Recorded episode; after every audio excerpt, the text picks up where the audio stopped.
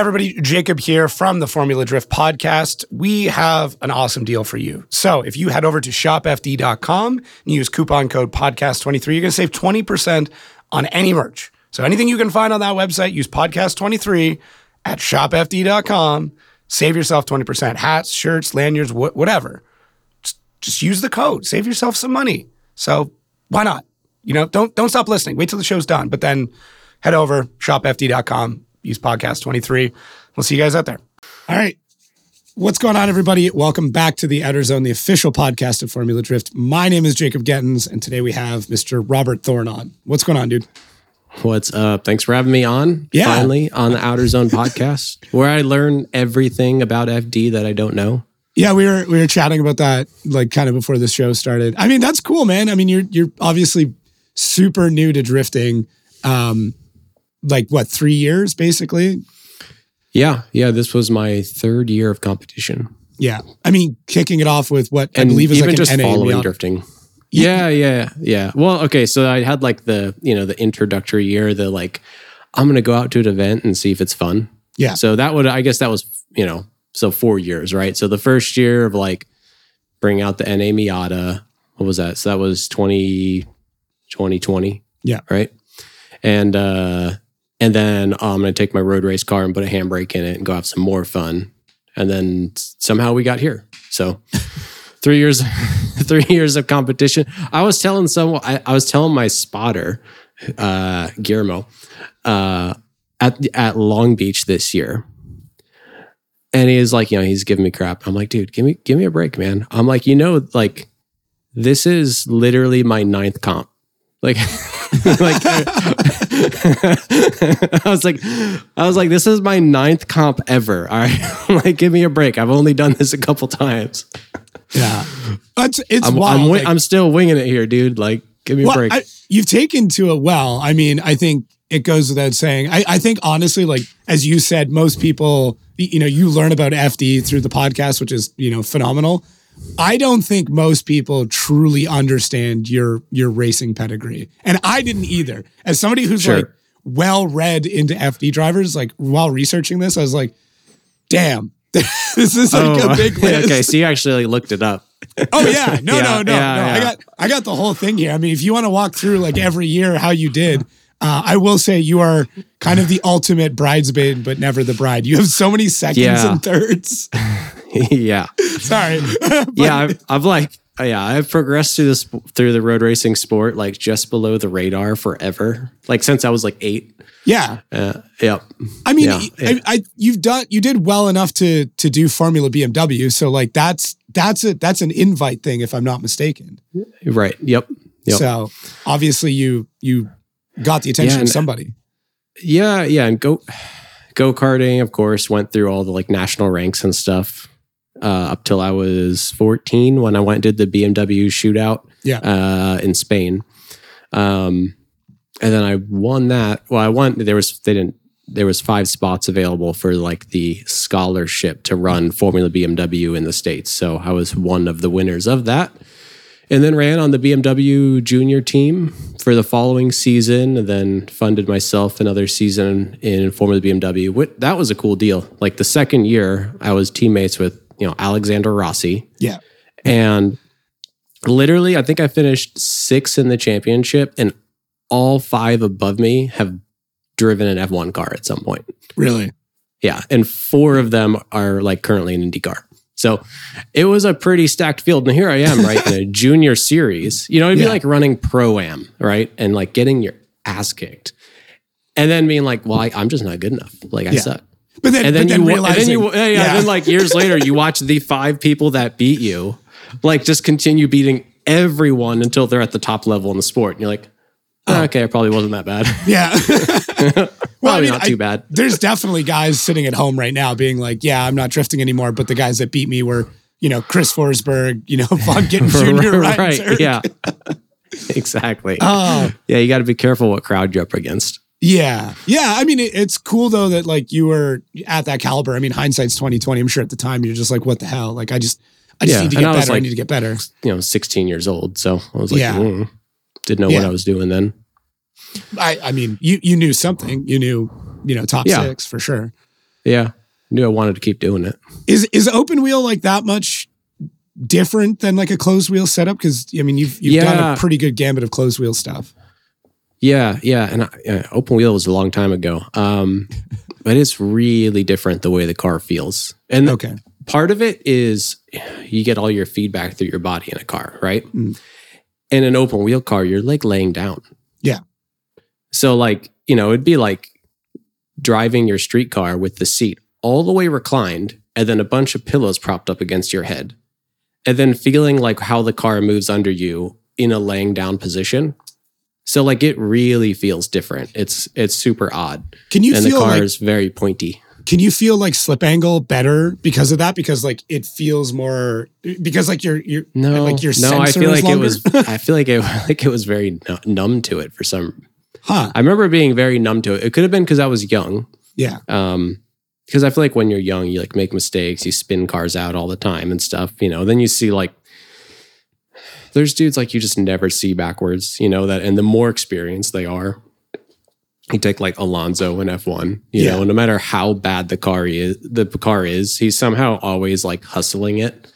Um, and it, so it could have just been that I was young and numb to it. I remember I, I crashed on the oval, doing an oval test in Indy Lights. And I remember like the car was backward before I even felt anything. Like I was like, we're good. Like we're 100% good. And we are averaging over 200. just like, I mean, IndyCar does that today pretty, pretty easily. But I remember like, you know, you turn in at like 205 and watch like the gauge creep down to like 197. I was right in the heat middle of the corner. And then it was just 90 degrees sideways before Wow. I felt anything. And then it was immediately in the wall, of course. Yeah. Because that's yeah. That was on a test day. You did that. Yeah, right. So of course, you know, you look like an idiot. You're like, oh, you're not even supposed to be pushing it. But it was a track where you just run it flat out. Yeah. So it's like you either have your foot to the floor the whole lap or you you don't and you're nowhere. Mm. So of course you're just running flat out and all of a sudden the car's in the wall. I'm like, man, like there's no feeling. Obviously, like drift cars are the opposite. We have all the feel in the world. The tires are kind of big and squishy. Um, you have huge amounts of slip angle. You know, it's not like when the car's 30 degrees sideways, all the grip's gone. You just spin no matter what you do. Right. So it's it's super different. Um, the GT cars, of course, you know, everyone on here is at least a lot of the people on here have probably driven bigger cars, and the GT cars feel like bigger cars with so much downforce that you can't mess it up. Hmm. GT cars, it's like the opposite of of a Formula car, where you know you're you're like glued to the road, which is super nice. You Yeah. know, when uh, super nice. You know, they've got like the world's best traction control, the world's best ABS, the world's best power steering. You know, and then you've got ten settings for each of those on the steering wheel Mm. until the car's so good. I, I know, like, I used to take people for uh, like media rides. Of course, you take a person for a media ride in an FD car, and it's like they get out, they're excited, they're like, "Holy crap!" Like, couldn't believe it could do that. You know, the window's in my face. We were going sideways. I, the wall was right there. I thought we were going to hit people. I take people on media rides in a GT3 car, like the you know McLaren MP4 12C GT3 car, and they would get out and be like, "Why didn't you push it?" I'm like, "I was. That was two tenths off my qualifying lap." Like, And that was because of the extra weight in the car. like, you know, when we do the media laps, there's no point in putting the power limiting on you have for like you know uh, BOP. Yeah. So it's like, okay, you know, open it up. So we, you know, turn them all the way up. We take the ballast out. You put the passenger seat in, right? And we go out and we're running like qualifying times. And they're like, I thought you were going to push it harder, you know, because the car's just not moving around. Mm. The car's just, I mean, it's just planted and like you're fighting little bits of understeer when you're just at the limit and you're just, you know, flowing speed. And they get out and they're like, huh, thought it'd be fast. Is that is that And why it- we we see like so many like quote unquote like rich guys running in that class because Yeah. like it's not that like it's easy. I don't take anything away from being No, able to do that, but like it's easy to drive two seconds a lap slower. So you Ah. take like the factory, you know, world's best. You know, you get your like, um, you know, Alvaro and your Kevin Estres of, of the world, and you know, they'll run a 133 and then you put the gentleman driver in who's been, you know, paying his way and doing it for a year and a half and he'll run like a 135 Ah, okay. because it's it's not that hard to get close. Right. It's really hard to get that last little bit. Because is it is it at that point you're almost fighting the, the computer of it, where you're like, no, no, no, like No, everything it- everything is trying to slow me or keep me correct, and like I actually need to step this out a bit more to to pick this up. you don't fight the computer too much, and you know you can adjust it. Um, Right. it's weird you know you're you're fighting um you're fighting understeer and like um it's almost like tire prep like Mm. the tires you know as soon as you start to like overwork them or, or overslip them then like the magic sweet spot starts to roll off. And then maybe you'll put a little too much heat into the front tires and that'll develop a little understeer. And then you'll have to slow down a little bit because of that understeer. And you end up in this like little cascade of you making the car get slower lap after lap. Oh, okay. and you can really feel it when you get in the car right after a really good driver and you'll get in and the car will feel like magic because like the tires are and everything are just at the perfect temperature and the tire preps right you know they have just the right wear in them. Yeah. and and it's it's maintaining all of that. It really does take like all the little things to get it right. And it's not always lined you know a lot of times you'll see the best drivers and they'll be missing an apex by a few feet but it's the momentum that they carry the way they trail brake and roll off the brakes and they have the brake bias just right hmm. it, it's the reason they do thousands of laps and why they're the best Well, it's it's so I I mean I've I've never really been into to road racing. I've I've became you know more or less of an F1 fanboy with you know everything developed developing Netflix. I watched a bunch of F1 as a kid because like my grandfather was like, "You're gonna sit Yeah. here and not speak for the next two hours, and we're gonna watch F1 together, and that'll be our bonding time." Um, nice yeah, but but being around Gridlife for the last 10 years and like kind of catching that bug and and guys just talking about like the perfect lap. They're like, it was it. I felt it. Like I got on track and like I knew. I knew in that Yeah. moment. I think uh like Dewey, him and I like had a drink one night and we were like chatting about it. And he like he talked about it. He's like, Yeah, he goes, it was today. He goes, I rolled it off the trailer. I felt good. You know, I, I hmm. brought the tires in. And Yep. then that was it. I did my lap. I packed it away, and he goes, "And if I do well, you- I'm, won't have to put it back out again." Right. It's like you know you got everything out of it. Yeah, like And the Will, tires was, will Will was like the king of that. He used to just like one lap, and that was it. And you're like, "Cool, I'm Right. done for the day. Yeah, done for the like okay, weekend." the Like, tires that was as good as it was going to get. It was mm. cold. The tire prep came in just right. The temperatures were set. We ran the car on maximum attack, Yeah. and yeah, you, sometimes you just don't leave it on the table. Do you, do you uh, to like make sure we're not losing the audience completely here? Do you, Oh, do you right. feel like yeah, right? This is a drifting podcast. What do we? We're, we're talking about drifting. So going sideways. no, but do you, do you feel like there's a similar substitute that like people could could feel like if you know even if it's just the average drifter like is there a, uh, something that's similar to that? Yeah, yeah, and I I feel like I still you, you still have like the perfect run, you know, and it might be your first practice run off the trailer, you know, or it might be the last comp battle that you did, you know, where you have the perfect. Of course, I'm talking about lead runs, right? Yeah. chase runs are always kind of messy, but but yeah, I mean, you, you definitely like want to have that perfect. So today, right, I had an event today, uh, out drifting my wife's Mustang, great little SN95 runs great out there with Casey Cole and Daniel Stuckey and Nice. playing around a little bit here at Full Lock. And uh, my third run today, that was the one. Mm. It was like perfect. Hit just all the outers just right, carried the momentum, had the transition, hit the lock stops both through the through both transitions, you know, and carried it. And it was like, that was it. And after that, I parked the car. Yeah. I was like, all right, Casey, your turn. you go play for a little while. I, I tell And people so you can still you can still get that for sure. And the more you do it, the more like you know your setup, the tire prep, the track you're going to. Yeah. You know, it it does that that's the part that's taking me a little longer, I think, with pro is the setup and the track conditions and getting that right in the right moments. Mm. Because Yeah. it change changes.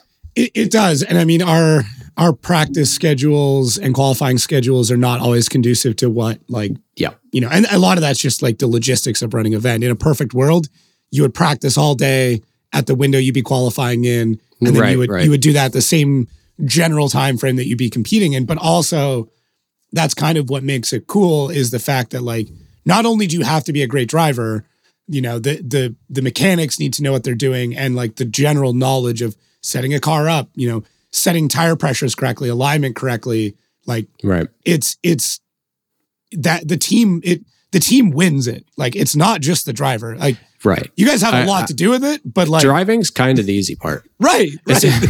especially if the car is right. yeah, Like if the car's off, then driving can be hard. But I think that's why it's drifting's translated so well for me. Hmm. Probably because I mean the driving's tough, but like having the whole team dynamic, car prep, and dealing with trying to deal with the conditions and what the car needs, we're pretty good at that. And I have been doing it for long enough to feel like I have a good idea when it is right yeah, um, and assigning things. Of course, I'm working with Andy Smedgard, right? That's why it says ASM on the side of the car, Andy Smedgard Motorsports.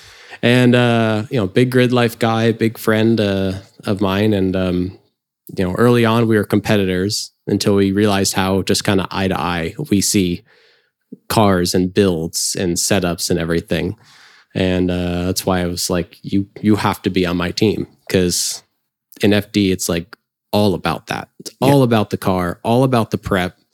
And we're talking about like we have it's tire prep like drag racing. I feel like you know where we're like, okay, is it it's right? The car's right. The tire pressure, the temperature. You know what's the humidity? You know how much rubber does it look like there's out there? yeah, you know what are the times of the other guys how you know like in drag racing of course you're like you know looking at everyone else's launches looking at their 60 foots what are they able to put down and then you like got to judge your setup and you get one shot at it yeah, right you get you roll up to the line and like you got it or you didn't and if you like at irwindale uh, during my last battle. Um, you know i didn't get it. And i ended up i missed it you know by Yeah. a mile against Kristaps. And i just burned the tires off the car in my run. It was set up like a weird combination of like too tight but also not fast enough. Yeah, and uh and like I know now what I would have done different with the conditions, but I burned my tires off trying to keep up with them. And courted them going into the last outer zone. He drove away from me.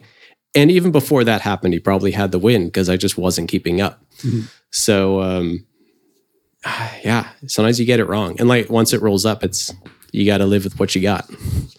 yeah. There's really like, I mean, it's there's really almost no racing like that. Could you like, could you imagine, you know, similar, you know, in a GT car where it's like, cool, you're going to take four corners. Like it's going to be a standing Right. start and you have four corners, and whatever the race is after the first four corners, that's it. It's over. Like that's yeah, exactly. that's right. exactly that's what we're doing. Right. Just over and over again. There is so there's there's one sport right that's just like this yeah. and i happen to be pretty good at it and it's scca autocross Right. and it, and and people have asked me they're like how much does road racing translate to drifting and i pretty much usually tell them not at all Yeah. but autocross translates like a hundred percent Mm, because that is the sport where you sit there in the pits and like you go to nationals, right? And you have three competition runs. So you have to walk, study the course, right? So that's the whole learning it really quickly, just Mhm. like we have an FD. Uh, then you don't see it till the next day. And then you have just three competition runs, and they're generally spaced out almost 30 minutes apart. So you've got to have your setup dialed. You know, you've got to be running the course through your head. You've got to have everything right. And of course, the whole course is made out of cones. yeah. And if you hit a cone, that's plus two seconds and your day's It's over. over. Yeah. Your whole net championship is over. And then to make that harder, it's then those three runs. And then the second day, they build a whole new course and you have to do it again on another course. Mhm. And they take the two fastest times only, and that's the winner. And uh, that that prepares you pretty well because it's all the mental game of being ready to attack you know, on the first run and the second run, the third run. I feel like that's the motorsport that gets shit on the most, and it really shouldn't. Yeah. It does. Dude, like, like you Have you like, ever tried to describe why autocross is cool? It- You're like, It's right? yeah. You're like, no, so I- it's I re- it's it's sick. So we go to a parking lot, sometimes an airfield. All right, these All cars flat. are awesome. They're Yeah. awesome. They're like Miatas yeah. and like like Miatas. two thousands. Yeah. maybe an S two thousand or Yeah. two. Um, and then uh, they build this course out of cones. And you never go over sixty miles an hour, but it's some really cool. Some are lying down. That means you go this Some of them are, like, lying down. Yeah. and then uh and then you're there for like four days and you get three runs Yeah. so it's it's really awesome Yeah. yeah, Yeah, they're not they're And not fast, but like yeah. But same thing. Like Yeah. it's it's tire prep, like understanding yeah what that tire needs to be. The classes are very limiting and very like cut Right. and dry. You know, they're yeah And- cars and car rules are brutal to go through Oh, and maintain brutal. Yeah, it's it's nuts. And then it like, you know, the only difference is it's just not a judge sport. Could you imagine if it was? oh my gosh Like ah, I don't know, if you to- if you had to do your three runs and there was no stopwatch and then they just judged which one How which the one looked fastest? Yeah. oh my god that New sounds like a new sport a new Yeah. worst sport ever Oh man. right so that's so that's what drifting is then basically Yeah. Ex- but i have i have argued that we have an autocross where we send two cars at once Yeah. Well, I mean, i mean why not we do it in drifting it I, looks fun I've, well, I mean, Jim gotta, like, they, they usually do two at once, right? Yeah, Jim I Connor, they, they usually Yeah, mirror them mirror. and then come around. So, and that's still time. Like that's that's kind of the That's happy time. medium between the two. yeah yeah You do that, and you just do like extra bonus, or you get like a, you know, a tenth taken off for style or or, something. something. Yeah, yeah. Like you know, if you like reach out and pull a stick out of a barrel, you like lose Well, a tenth or something. Yeah. So that's like Andy's events. So Andy Smedgard, they host events up in Wisconsin and it's timed and judged. Right. And you get extra points for the features that you hit. So they've got like barrels and things sticking off the fence that you've got to Alright. scrape and zones you've got to hit. And then you get style points. And then it's timed. So you'll have the autocrossers that just rip the course and you know they'll be 10 seconds ahead of the fastest drift car. Yeah. And then the drift cars, you know, going for every bonus point and maybe there's 10 to 12 bonus points available throughout the run. That could shave ten seconds off. Yeah, yeah. Yeah. And uh we I did that a couple times. It's been super fun. That's interesting. I've never heard of that. Yeah. That's cool. Yeah. Yep.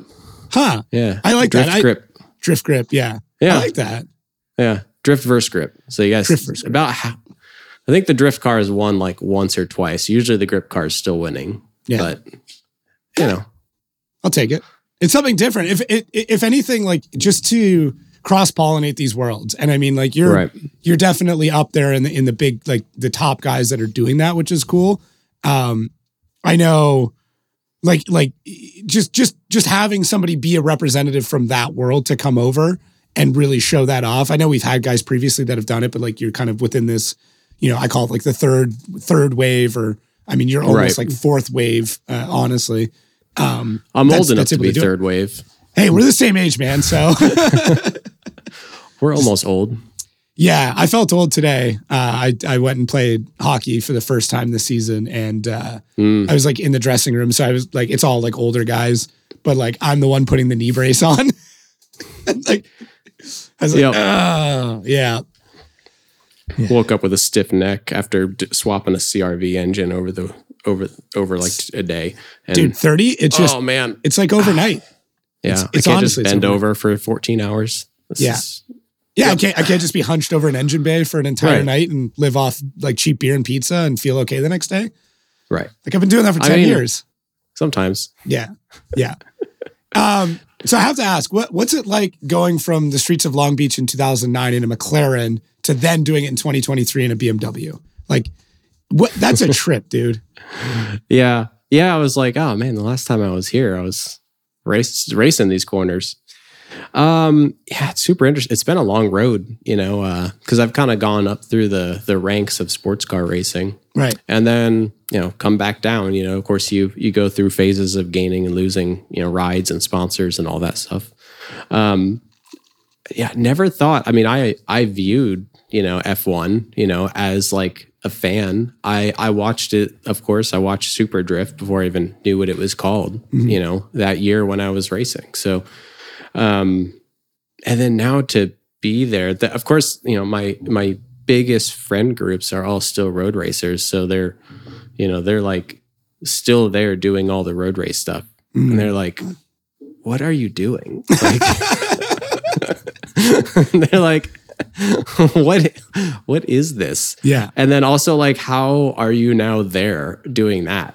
Like, and I'm just like, I'm still like a just like fangirling around out there. Yeah. You know, as like I, I spent my first half of this year just being like a fangirl every time I had like drove somewhere. You know, doing this, doing my first lap on the streets of Long Beach. You know, I've got like all the pictures and videos from it. I'm like, that's me. You know. And then I've got like a whole like little thing of the first time I did a tandem with Chelsea, you know, and like I said, I spent the whole whole year just being a fangirl, at least for the first half before I was like, okay, probably I should probably concentrate on I winning. should probably get and then it was together. and then it was St. Louis and you beat James Deane and then you're like, "Oh, cool, if I try, I can do well." Like, okay, cool. I can do this now. Yeah.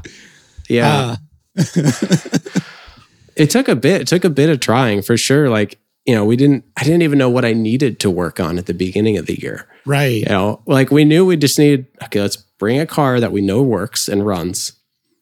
And then we're just going to have to see. Like, Mm. I didn't know what we would need or what it would be like uh, on the bigger tires or the competition or just really what it would take. And was the car fast enough, which it was nowhere near at the beginning of the season? Um, you know, setup wise, right? Yeah. Um, uh, messing with shocks on messing with damper settings on a car that's road racing versus messing with damper settings on a car that's going sideways is very different apparently Okay. um it is it's just like what you get out of the clicks you know you want to know like what's going to happen when i remove front rebound Right. you know and i can tell you what's going to happen if i'm like autocrossing it Yeah. But I had no idea what it what I needed in the drift car. You know, I think the first year I messed with them, and I'm like, I don't even notice anything. And then we had enough grip this year to where we, you know, started playing with it, and then we're like, oh, this is a big tool. We need to like we need to get dialed. And then we scheduled like a whole two test days. Um, what was that? I think it was before St. Louis. That's why we showed up to St. Louis like with our shit together. Actually, it's because I, I was like, I need to go testing so bad. So uh, we just tested and tested damper. I think I went through like four or five different spring changes on the front and the back of the car. Um, shock sweeps all through the shop shock sweeps. Um, just trying to get a handle on it, and then like a wheel offset Okay. super super important huge tu- tuning tool um, for what you can get out of the car uh, you know because weight jacking right so Yeah. of course you know the further out they are when you turn the more weight jacking you get. Yeah. um, so that was huge. But then of course you go too far and you start hitting stuff or you don't have enough rigidity in your strut assembly uh, or in steering but you know steering to actually support it and all of a sudden it starts wobbling. Uh, so trying to like get ourselves on the ragged edge of what the suspension could handle and how much weight jacking we could get out of the vehicle to make it, you know, of course we're shooting for like the RTR look. You know, you want to be just pinned 90 degrees sideways Yeah. and, you know, one front tire in the air, right? And like the whole car looking impossible. Like, how do we get that? And you got to start pushing things for sure. And we had the car at the limit going into St. Louis. And you hmm. know, our lowest pressure, everything the front could handle, maxed on, you know, as much front grip as we could develop and as much grip to the point where we were pushing the front tires and understeering. And that was the first weekend where I drove the car with it actually being fast mm. and and actually at the limit. And that was, of course, where we won our first battle. So started to figure out the secret sauce a little bit. It's got to be like both exhilarating and scary too, because like it's almost like unlocking like a, a new level. It's like a Pokemon evolving or something. Yeah. where you're like, oh, you had this inside you the whole time, and I just haven't been using it. Right. Yeah. I was like, man, I wonder if, uh, what would my prospect season be like if I knew this? like, I could have actually figured some stuff out. Ben you know? Hobson. That's that's like Right. Yeah. Exactly. Like- yeah. So Ben took everything he learned and then got in a car and with a team and with everything actually set up and Yeah. you know changes that all moved the way he wanted and just absolutely killed it. Yeah. I mean, it was like every event. I mean, it, not to knock on the other drivers, but it seemed from the outside like no contest. he, he seemed very untouchable. He definitely seemed very untouchable. And I, I mean, I want to like, you know, give credit where credit's due with the chassis and stuff like that too. But also like, if you go back and watch how he's always driven, it's always been there, but there's always Oh, like these right. weird like situations that came up. Like I did a pretty, pretty good deep dive when I saw how he was doing. And I'm like going back and watching old events. I'm like, oh, that's like a, a weird call or like it's a weird Mm-hmm. incident or the car broke in a weird way. And like, it was yeah. always there. But Him just, and I were one and two last year Yeah. going into St. Louis. And I was like, man, it's going to be a heated battle. Like watching watching his runs, I'm like, "Ah, he seems like he's kind of better than me. You know, this Yeah. dude's absolutely killing it, and is also like completely calm and in, in his own own words, just just chilling. Yeah. right. Dude's just chilling. I'm like, I don't know how I can compete with that. I'm not chilling no, you, at all. you you seem fairly intense. Um, Yeah, like yeah. in a in a fun way. Like I, I feel like there's a pretty definitive line in between the two. Um, I, I I reached out to a mutual friend of ours, Adam Jabe, and kind of like asked. I'm like, give me some like insight on Robert Thorne. I could quote the whole thing if you wanted, but like essentially he just said he's like he seems unshakable. Like that's just what it is. Like he just seems like there there's nothing that can break his concentration. So- yeah if i if i want to yeah focus in for sure.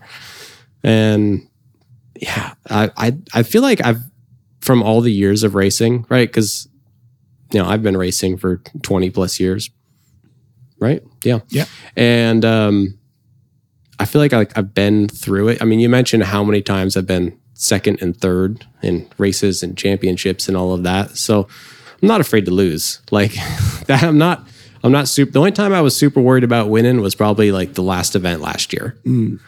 Where you know when you're right on the edge of you know achieving it of course then then maybe maybe i could have been a little shaken. But yeah, most of the times i feel like i've kind of been around the block enough now mm. to be at least kind of calm kind of calm but pretty focused Yeah, I, I mean, I haven't seen enough of like your in car drifting wise. Like I, I watched a bunch of road race stuff, and like, you know, you look very attacky on the wheel. Like you're definitely using a ton of inputs. Um, yeah and and watching um, a bunch of your crashes as well. Like it's you, yeah you know, dude. Like the the 2019 and what is it, the GTS 4 when you just like tried to dive Oh, down the middle, and I'm like, whoa, like no. yeah I didn't need to read the caption to know what was about to happen. Like, Yeah, yeah, yeah. I mean, um, yeah, being uh, no fear for sure. Yeah. um, which is it's been good and bad. It's Yeah. actually great in drifting, right? yeah, it's perfect in um, drifting. you can't like you can't be worried about the car. You can't be worried about crashing. You can't be worried about smacking the wall or you know rubbing up against another car. Really, anything. I mean, any bit of fear is hesitation, and then you if you hesitate and drift, it's so obvious from the judge's perspective. Yeah. I mean, I think I got I got I got absolutely railed by the judges in St. Louis qualifying last year because I was hesitant going into outer two. Yeah. And they were like, "Why is the score so low?" I think it was Jared asking. You know, I'm like, oh, okay. well, he hesitated into two. I went and went, went. I went and watched back the video, and I'm like, "Yeah, they're right. Damn it, they got me." You know, Yeah. like why? Why did it? I shouldn't have. Been, I should have been fearless. You know, I should have had the bumper smacking the wall like I've done so many times. Yeah. I remember after that. I remember I made sh- I made sure the whole rest of the weekend I hit the wall every single run. A poor car. I think Chris is getting so mad. Chris has to, is always the one putting the bodywork back on the car in the pits, Okay. and he does an amazing job. Every time it goes out like nothing happened, pretty much. And uh, yeah, and got to hit the wall. Got to be fearless at least. Is he the one who's also like trying to weld your strut tower back together? Because that's a, it seems like a Uh, full time task. Yeah, yeah, that poor strut tower. Yeah. Um, yeah, I, well, Andy Smedgard, of course, was was we had a whole we had a whole crew there. We had Andy, we had Shane Patza, um, and they were going to town on the front of that car for sure. Um, yeah, that thing was messed up. So right, I I caught the back of the wall, And then I did the old, you know, whiplash the front end. So I actually I hit the back of the wall. This is outer two at Irwindale. I should probably Yeah. clarify. Outer two in Ir- Irwindale, last practice run before comp. The car's been perfect all day, no issues. Love the car. Can't wait for comp. Last run, almost didn't do it. Went out anyway. Osbo's following me. Go into outer two, of course, come in a little deep, smack the wall with the back of the car, and just as like it gets adjusted and I slow up, Osbo comes and smack the smacks the back of my car because I slowed down. Mm-hmm. And he was right. I mean, of course, he's practicing his last chase run before comp. Yeah. So it's going to be a there's good no, one. yeah, it's going to be a good one. There's no hesitation. I mean, I slowed down because I hit the wall, and he comes in, smacks it, and I just dart front right into the wall.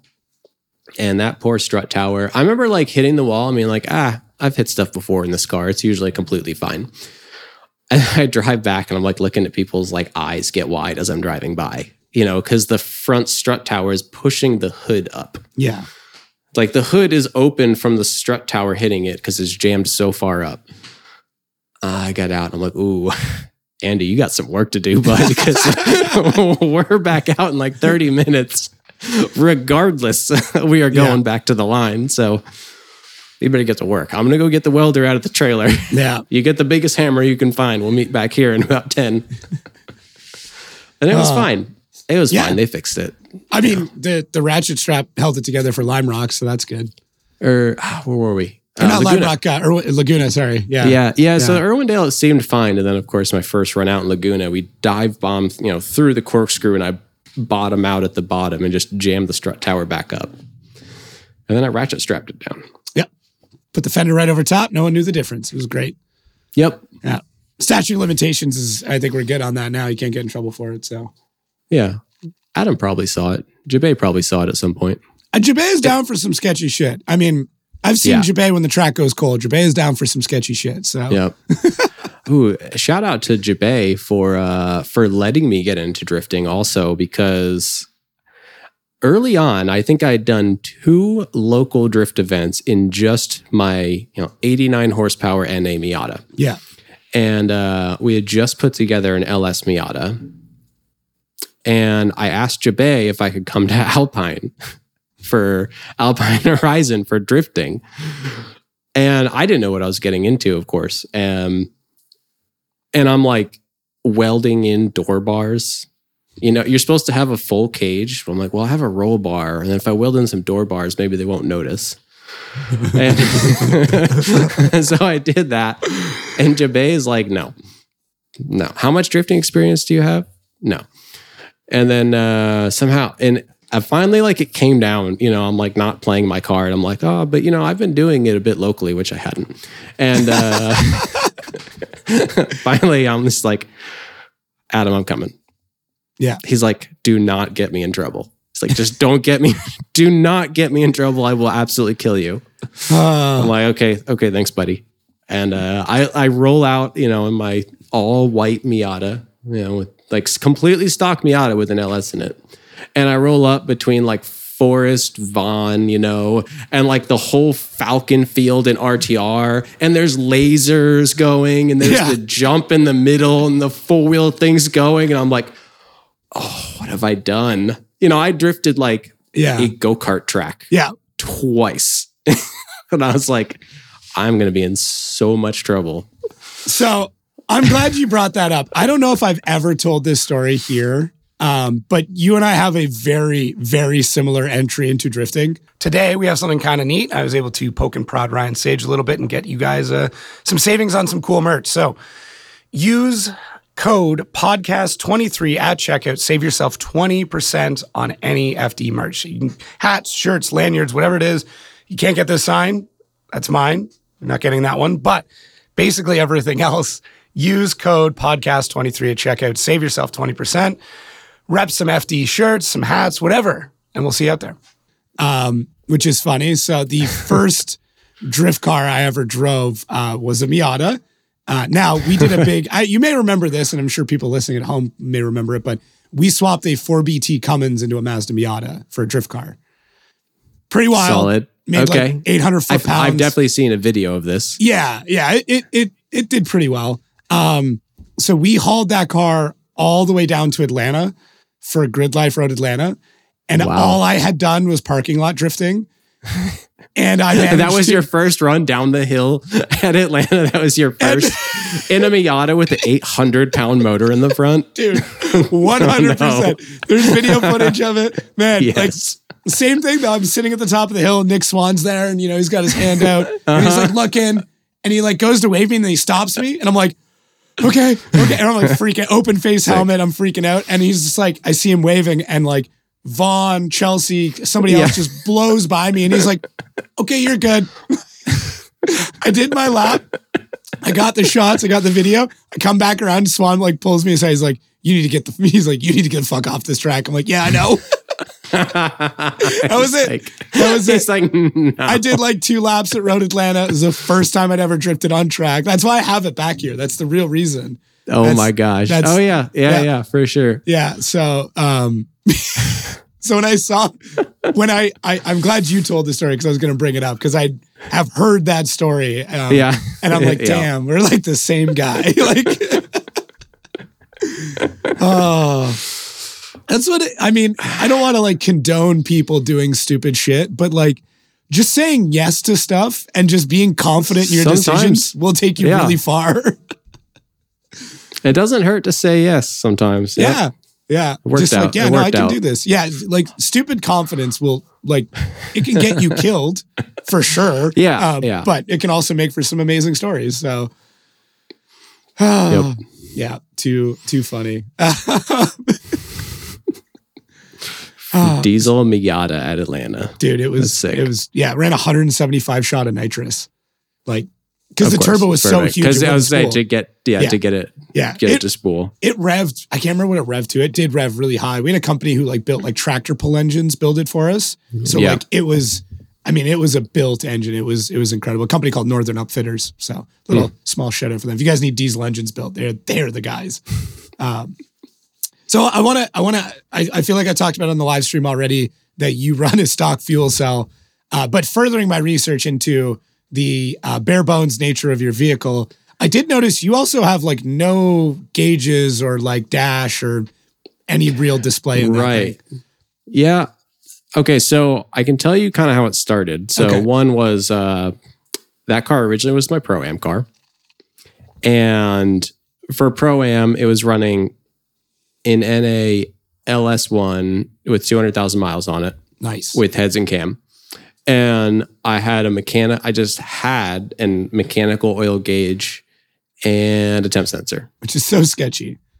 And that was Th- it. Those gauges those- are sketchy though, because like if that line breaks, Yeah, yeah. It, it didn't. It was fine. Okay.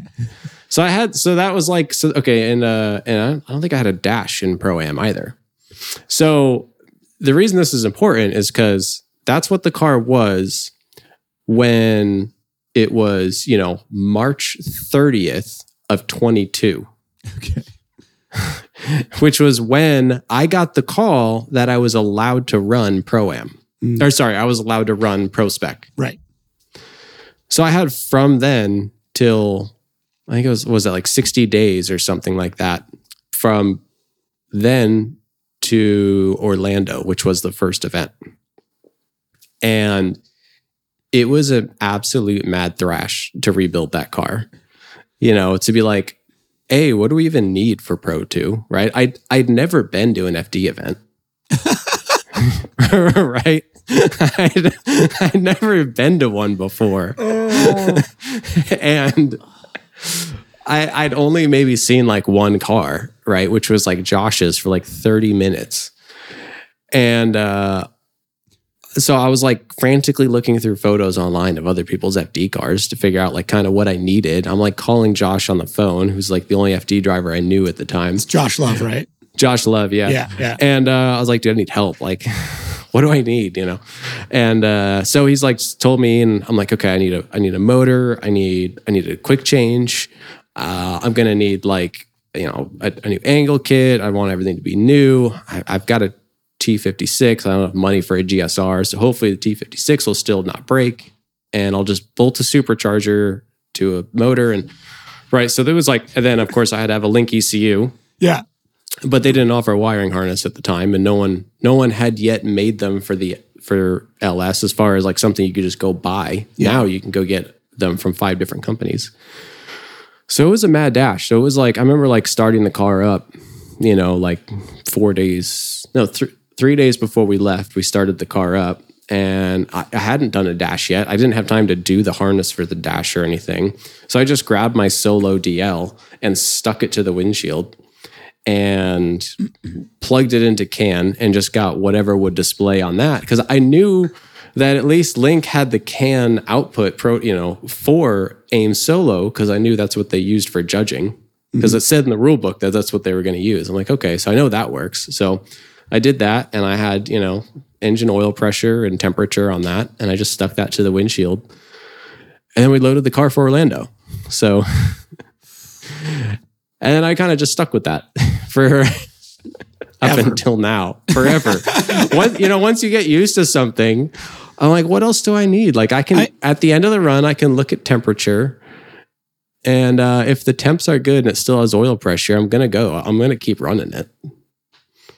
That's fair. I mean, That's about it. like, yeah, what I don't really, know what else like, you'd look. you're not looking at RPM. You're not looking at like, No, but I mean, there, No. there are guys running, you know, like tire temperature sensors, and they can they can see Yeah. them in real time with ten zones. And I think you know, tire temperature sensors would be pretty cool. Although, honestly, the runs over so fast that all the tire pressure changes at least happen at the end, or like that happens between the runs. right? You know, pressure changes. Like immediately ending the run, it's like a pound higher, but it's only been like 23 seconds. So, of course, it doesn't have enough time to actually like heat up the air inside the tire and raise the pressure. And then that comes, so it'll sit in the pits and it'll like raise pressure Mhm. and then it'll t- peak and then it kind of comes back down. But uh, external tire temperatures could be cool. I mean, for the fronts at least to like see scrubbing. I know guys have done it too to like understand like how the tire's loading through the corners and stuff because like Yeah. with with these with these sensors they're they're multi-zone right like it's not just Right. like it's hot or cold like you can see the there's got to be a lot to learn for sure.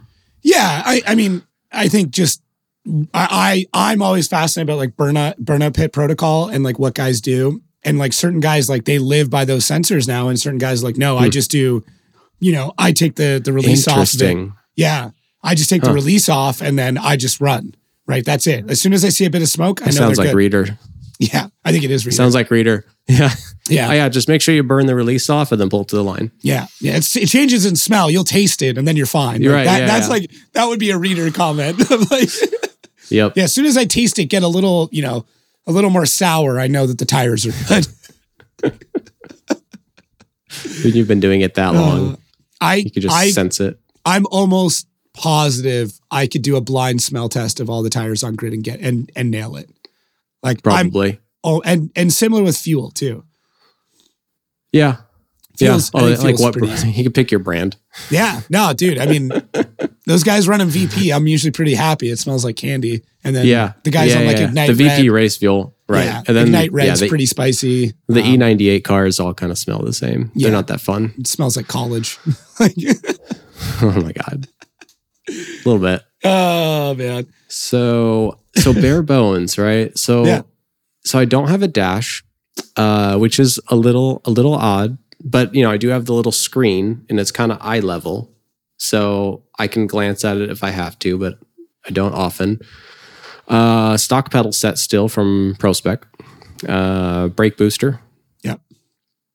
Um, and then I don't know what else is stock, on that fuel car tank. Stock fuel tank. Yeah, that was another. Um, I was planning on changing that for last year, and I have. You know, shout out to Radium. Those best. Those guys are the best. I absolutely love them. They take care of me so well, and have made it to the point. You know, by you know through their advice and components. You know, I've now ran a season in pro with a stock fuel tank. Don't have any fuel starve. Never had any issues. Right, and I don't know why I would change it now. Well, you know, but of course, centered. It sits low. Like it yeah, is. it's in a right. good It's spot. as low, it's as centered, it's as light as it's going to get because it's. I mean, the thing weighs. You know, you've taken plastic fuel tanks out of the car; Yeah, they weigh like nothing. nothing. Yeah. So, yeah. Now, now, I, of course, you know, again, shout out to Radium. They have a, I have my five gallon fuel cell sitting there, you know, all ready to drop in. I just have to cut the hole and put it in the car. And I'm like, Man, I do like the stock fuel tank though. Plus, uh, you know, if I go to like Gridlife and I want to go party drift with uh, the other ASM guy, you know, Peter Collins, Yeah. I can put 15 gallons in the car, you know, because it's run. big stuff and just go run all day. Yeah. So um, that's super handy. But at the same time, yeah, if I put a five gallon fuel tank in, I can only do two runs at a time, maybe three. Yeah. But We'll I, um, you're running. Are you still running front mount rad? Oh, and a front mount radiator. Yeah.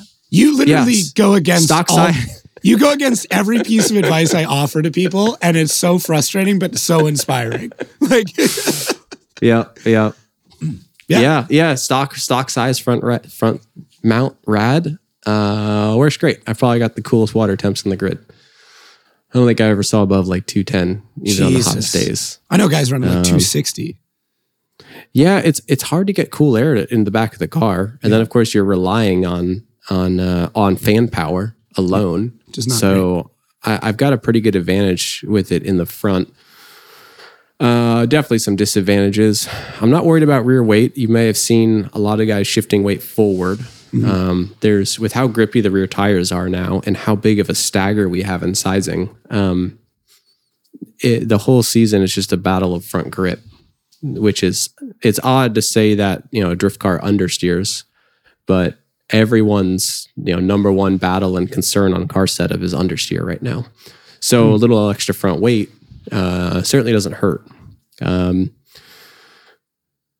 with that said, uh, I might actually move the radiator to the back next year, and I have a good reason. Okay. It's because I want to put the intercooler in the front. I want better cooling Yeah.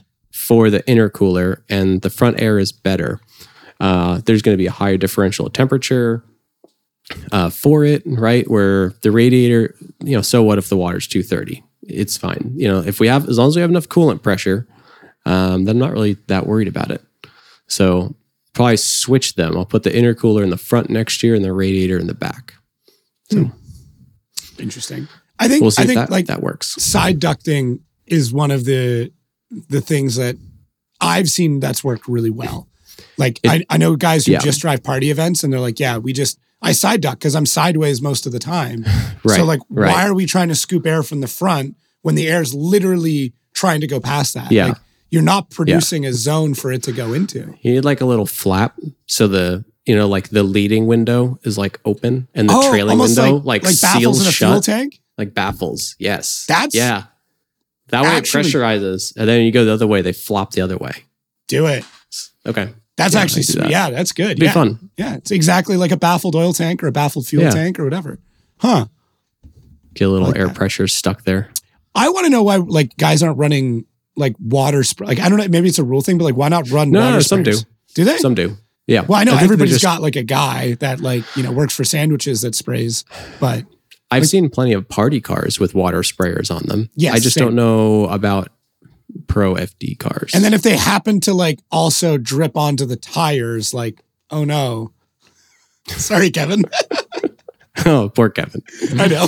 I know. He's like, no, No, I, I don't stop trying I, to bend them rules. I do think that like tire sprayers are are not allowed. Although I don't know. I'm gonna have to look if they're like explicitly not allowed.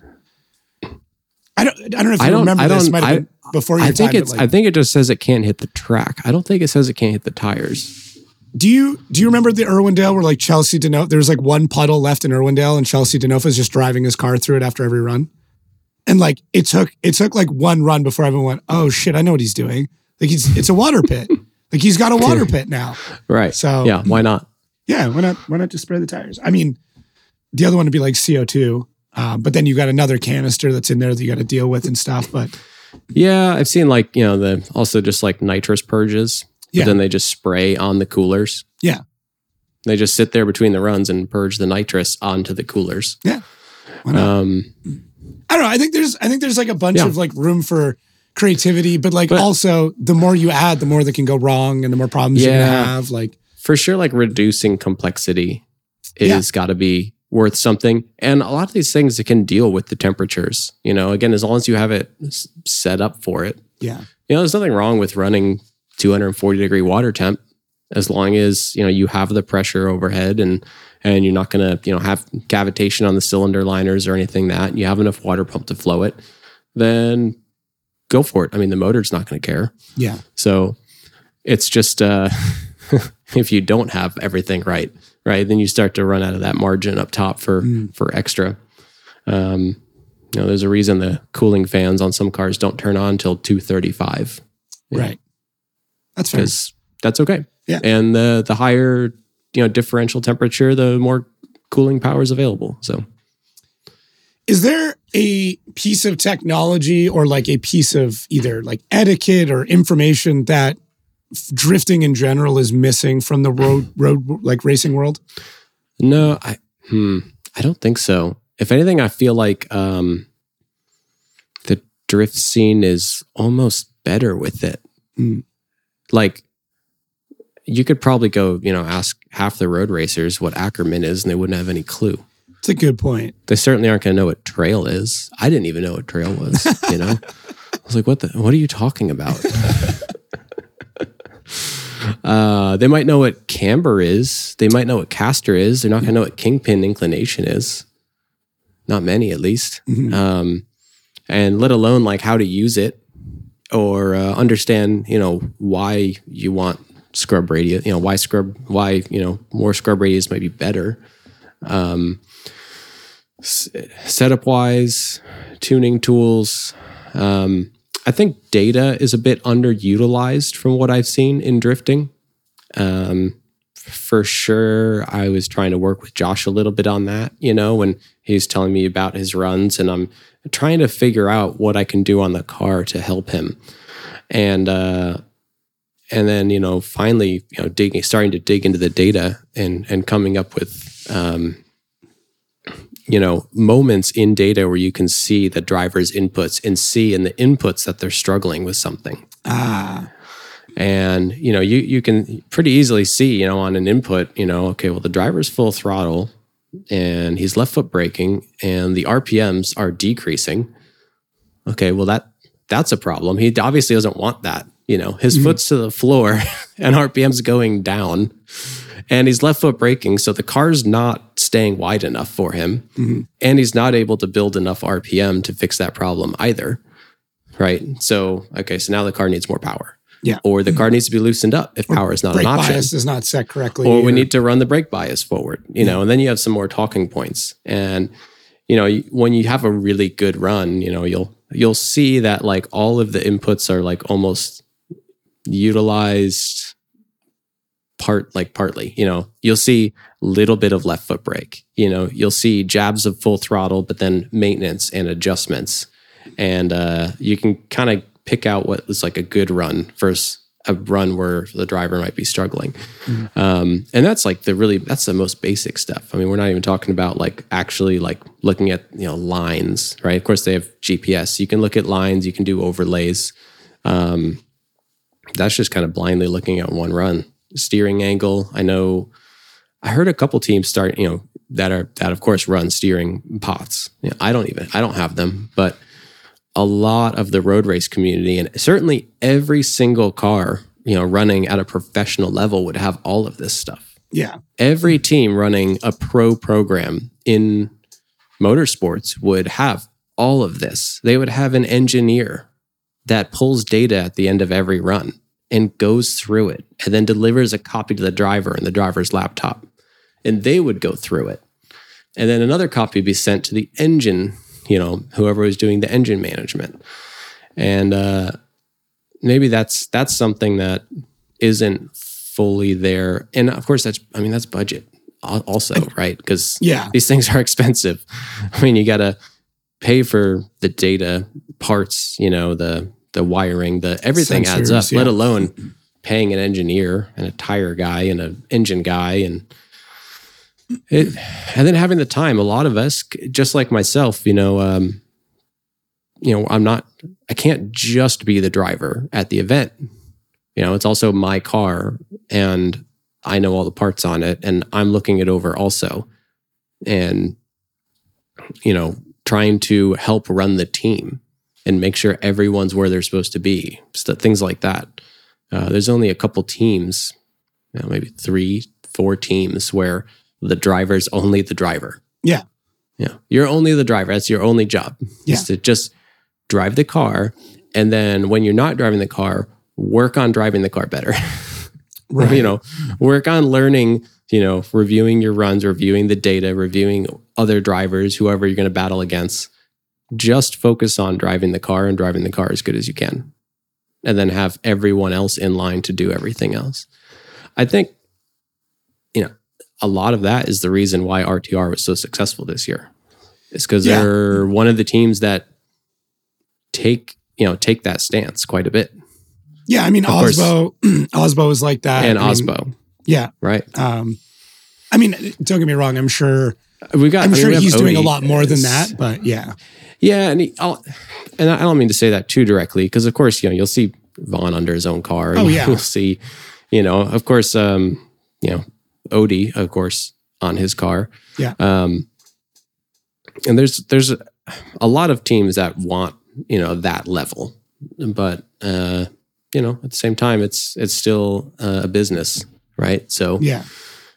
um, well, and we're we're still more or there's less only so like- many resources. Yeah, we're and we're still fledgling. I mean, like we talk about like 20 years, but like in the grand scheme of motorsport, that is so Right. so narrow.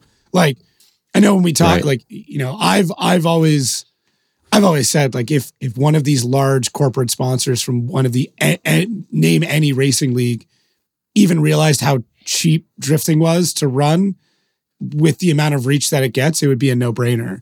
But Right. I, I think personally a lot of it is just like the people that are in those positions of power are at an age where drifting is not something that they grew up with. They're not acknowledging it. They just Yeah. think it's a fad, whatever. But the upside is that like we are now getting to the point where people who were into drifting 15 years ago are now getting into positions of power and we're starting to see these budgets come out. We just need like, you know, somebody at DHL, like a, a guy that grew up on drifting, be like head Right. of marketing for DHL, right? Yep. Yep. Um, no, you're I- absolutely right. It is a very young sport still, isn't it? yeah, it's it's super young. Like, I mean, 20 Yeah. years, 20 years in the US. So Right. that's not a lot of time to, you know, prove your worth. Cause like really you take the first five, six years of it, you can kind of like write that off as like, oh, it was just a fad. So no, like not many obviously a lot of brands took it seriously. There was a lot of people that came into the sport and stuff like that. Like, I don't want to discredit it those first five years, but like we're still waiting for like an M&M's car, right? Or Yeah. or a DHL car, a FedEx car, a Bank of America car, like very, very large multi-billion dollar dollar multinational companies. It's got to be coming. We I mean we've I mean, seen you it. see our, our numbers creeping closer and closer into the NASCAR numbers and Yeah. exceeding them in some areas. And uh, I, those I think corporate sponsors are going to be coming at some point. I, I don't disagree. I don't disagree. I think, you know, getting the show up on MAV TV provides credibility to those people in power because like I've even like even with my dad, like when we first started doing this, like he's like, Well, is it on TV? Can I watch it on satellite? And I'm like, right, right. No, you have to go onto a computer. He's like, Well, I'm not at work, so I'm not doing that. And like Right. I think back We're to just that we're just getting over that. We're just getting over the whole like normal households do not have cable television. no, it's crazy. That's just that that's Yeah. just starting now. Like I- yeah. I, I- haven't had it for a long time. And I know a lot of people that don't now. I bought But- my first house 10 years ago and like we had satellite for a month and a half and I got the first bill and it was like $300. I'm like, yeah, hard no. Like, nope, done. Pass. Bye. Come pick it What's up. What's my It's- internet bill? Like 50 bucks? Yeah, I'll do that. Thanks. Yeah. I wish Canada's internet Well, is I mean, but yeah. Uh, Yeah. yeah. Yeah. sorry. Uh, Well, mine's, but- mine's not that anymore, but I do remember, I do remember like my first like apartment yeah. and being like, oh, yeah, you know what? I don't need TV. I'm good. Yeah. I, I mean, I just got YouTube. We're good.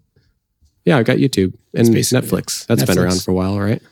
Yeah, it's been a minute. Netflix, that that DVD in the mail. Yeah, that thing. That, that like one. replaced Redbox and Yeah, yeah, Blockbuster. yeah, yeah, yeah. Yeah. Yep. I do No, think there's the still, still a red box at like a grocery store. I have one here in town. Um, I swear, like they must just be owned by dollar stores now because they, that's where they are. If you have a dollar Mm. Right. store, you've got a red box. Probably have That's a fair. Huh. See, but like there's like a I don't know, like Dollar General. Why don't we have a Dollar General? Dollar car? General. Well, I know people have tried. Like I know I've Yeah, had so many discussions with drivers about like who have you pitched? Like who like who have you Oh, gone like to? everyone's pitched like loves Dollar General, 7-Eleven, hundred percent. Yeah. Yeah. Which is any now any truck stop. 7-Eleven Please is pay for my diesel. 7-Eleven is an interesting one because like if you look at their marketing team now, it is very young. I Um, know. I dude, I I'm, to ha- up I'm having I'm having Yeah. my Miata wrapped 7-Eleven. Are you? Josh is working on the oh yeah 7-Eleven icy. You know Slurpees. Yeah, yeah, of course. Oh, People are like, are they are they going to sponsor you? I'm like, no, well, but we it's going to be awesome. we saw like Circle K jump in very briefly with a Pro 2 driver um, Oh, back in the day. Uh, Carolina, I can't remember, I can't pronounce her last name. I Hmm. believe she's Polish or Ukrainian. But like they had a small logo there, and I was like, Hmm. oh shit, this might be it. But I don't think it Right. moved past Hmm. there. I don't know. One day. I, I feel like a lot of the big brands are trying to get into that like the paddock space. So I'm You know so I mean? glad you said that. Like there is, for lack of a better term, uh man, I might have to edit this one out, but like Maybe it's it's a big dick swinging move where you're like, come to my suite at the racetrack. I am a corporate Right. person. Yeah, exactly. Like you look at look at F1 tickets, right? You get into the paddock space or corporate space, it's ridiculous amounts of money. We're talking like thirty, fifty thousand dollars to get into these places. Like maybe that's what it is. Maybe like, but the Yep. problem is like, is it a build it and they will come? Like, do we have these Hmm. like paddock spaces that we can rent out? Like we have it in some tracks where like you can have a suite. sure. Is that enough? I don't know. yeah. I mean, we Right. had a suite at I think we had a suite at New Jersey. Yeah. and you know, I had. I don't know. People up there We're supposed to have some corporate people up there. Of course, no one showed up, but like four people show up. Hey man, I I had a birthday party like that once too when I was 10. So I. Yeah, that Yeah. happens. Um, I mean, but like you look But- at like IMSA, right? That's yeah, all B2B brands.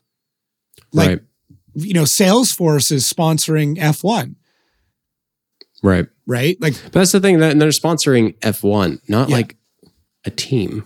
mhm. So that's like where you get that weird like how many how many of these larger brands are like no no no one one car that's too small. I want to sponsor FD. interesting. Interesting. I want to sponsor All Grid of it. Life. I want all of I want to right. So, like, do we just start asking for more money in the proposals? Do we go, yeah, it's half million dollars? You want to be part of this team? It's half million dollars. Like, that way yeah. because yeah, yeah. that's also a discussion Right. that, like, got, and it's I- two cars. It's two cars. Yeah. It's two it's two car team. half million full- dollars. Yeah.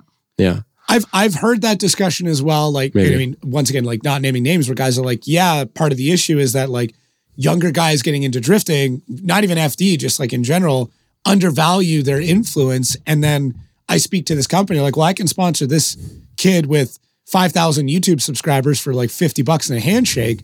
Why would I give you a hundred thousand dollars when data wise Right. you're not that different? Like, Yeah, that's true. But Yeah. you get the, uh, I guess you have to capitalize on the, you know, in real life interactions, like you said. They, uh, you know, it has to be a place where they can utilize those track experiences, either for their, you know, their customers, their own Yeah. personal fan base, their clients. You know, whether it's hey, we travel the country. You know, hey, you have clients all over the nation. Yeah. Perfect. You know, we have we're going to have events all over the nation in big cities and we're going to have a space for your clients and customers. Yeah. In order Take- to come out and be entertained. take your best best performing customer or best performing client or if you're a reseller you know your best performing salesperson and Right. if they do well they get to come to this event and get catered and get to hang out with the race team for a weekend hmm.